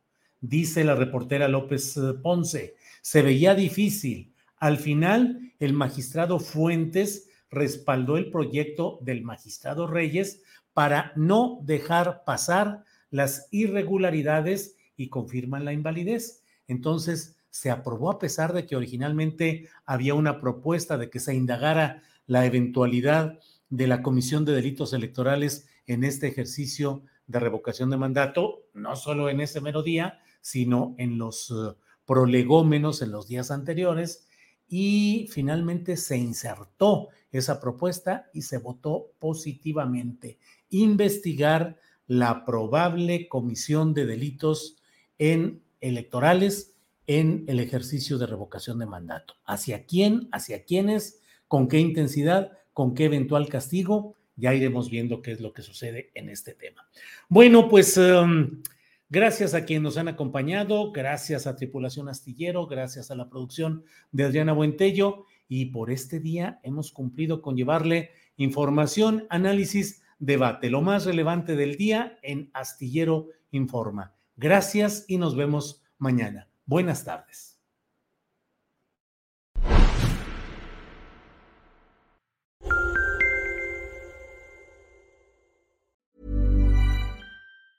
Tired of ads barging into your favorite news podcasts? Good news. Ad-free listening is available on Amazon Music. For all the music plus top podcasts included with your Prime membership. Stay up to date on everything newsworthy by downloading the Amazon Music app for free or go to amazon.com slash news ad free. That's amazon.com slash news ad free to catch up on the latest episodes without the ads. ¿No te encantaría tener 100 dólares extra en tu bolsillo? Haz que un experto bilingüe de TurboTax declare tus impuestos para el 31 de marzo y obtén 100 dólares de vuelta al instante. Porque no importa cuáles hayan sido tus logros del año pasado, TurboTax hace que cuenten. Obtén 100 dólares de vuelta y tus impuestos con 100% de precisión. Solo con Intuit TurboTax. Debes declarar para el 31 de marzo. Crédito solo aplicable al costo de la presentación federal con TurboTax Full Service. Oferta sujeta a cambios o cancelación en cualquier momento. Para que te enteres del próximo noticiero, suscríbete y dale follow en Apple, Spotify, Amazon Music, Google o donde sea que escuches podcast. Te invitamos a visitar nuestra página julioastillero.com.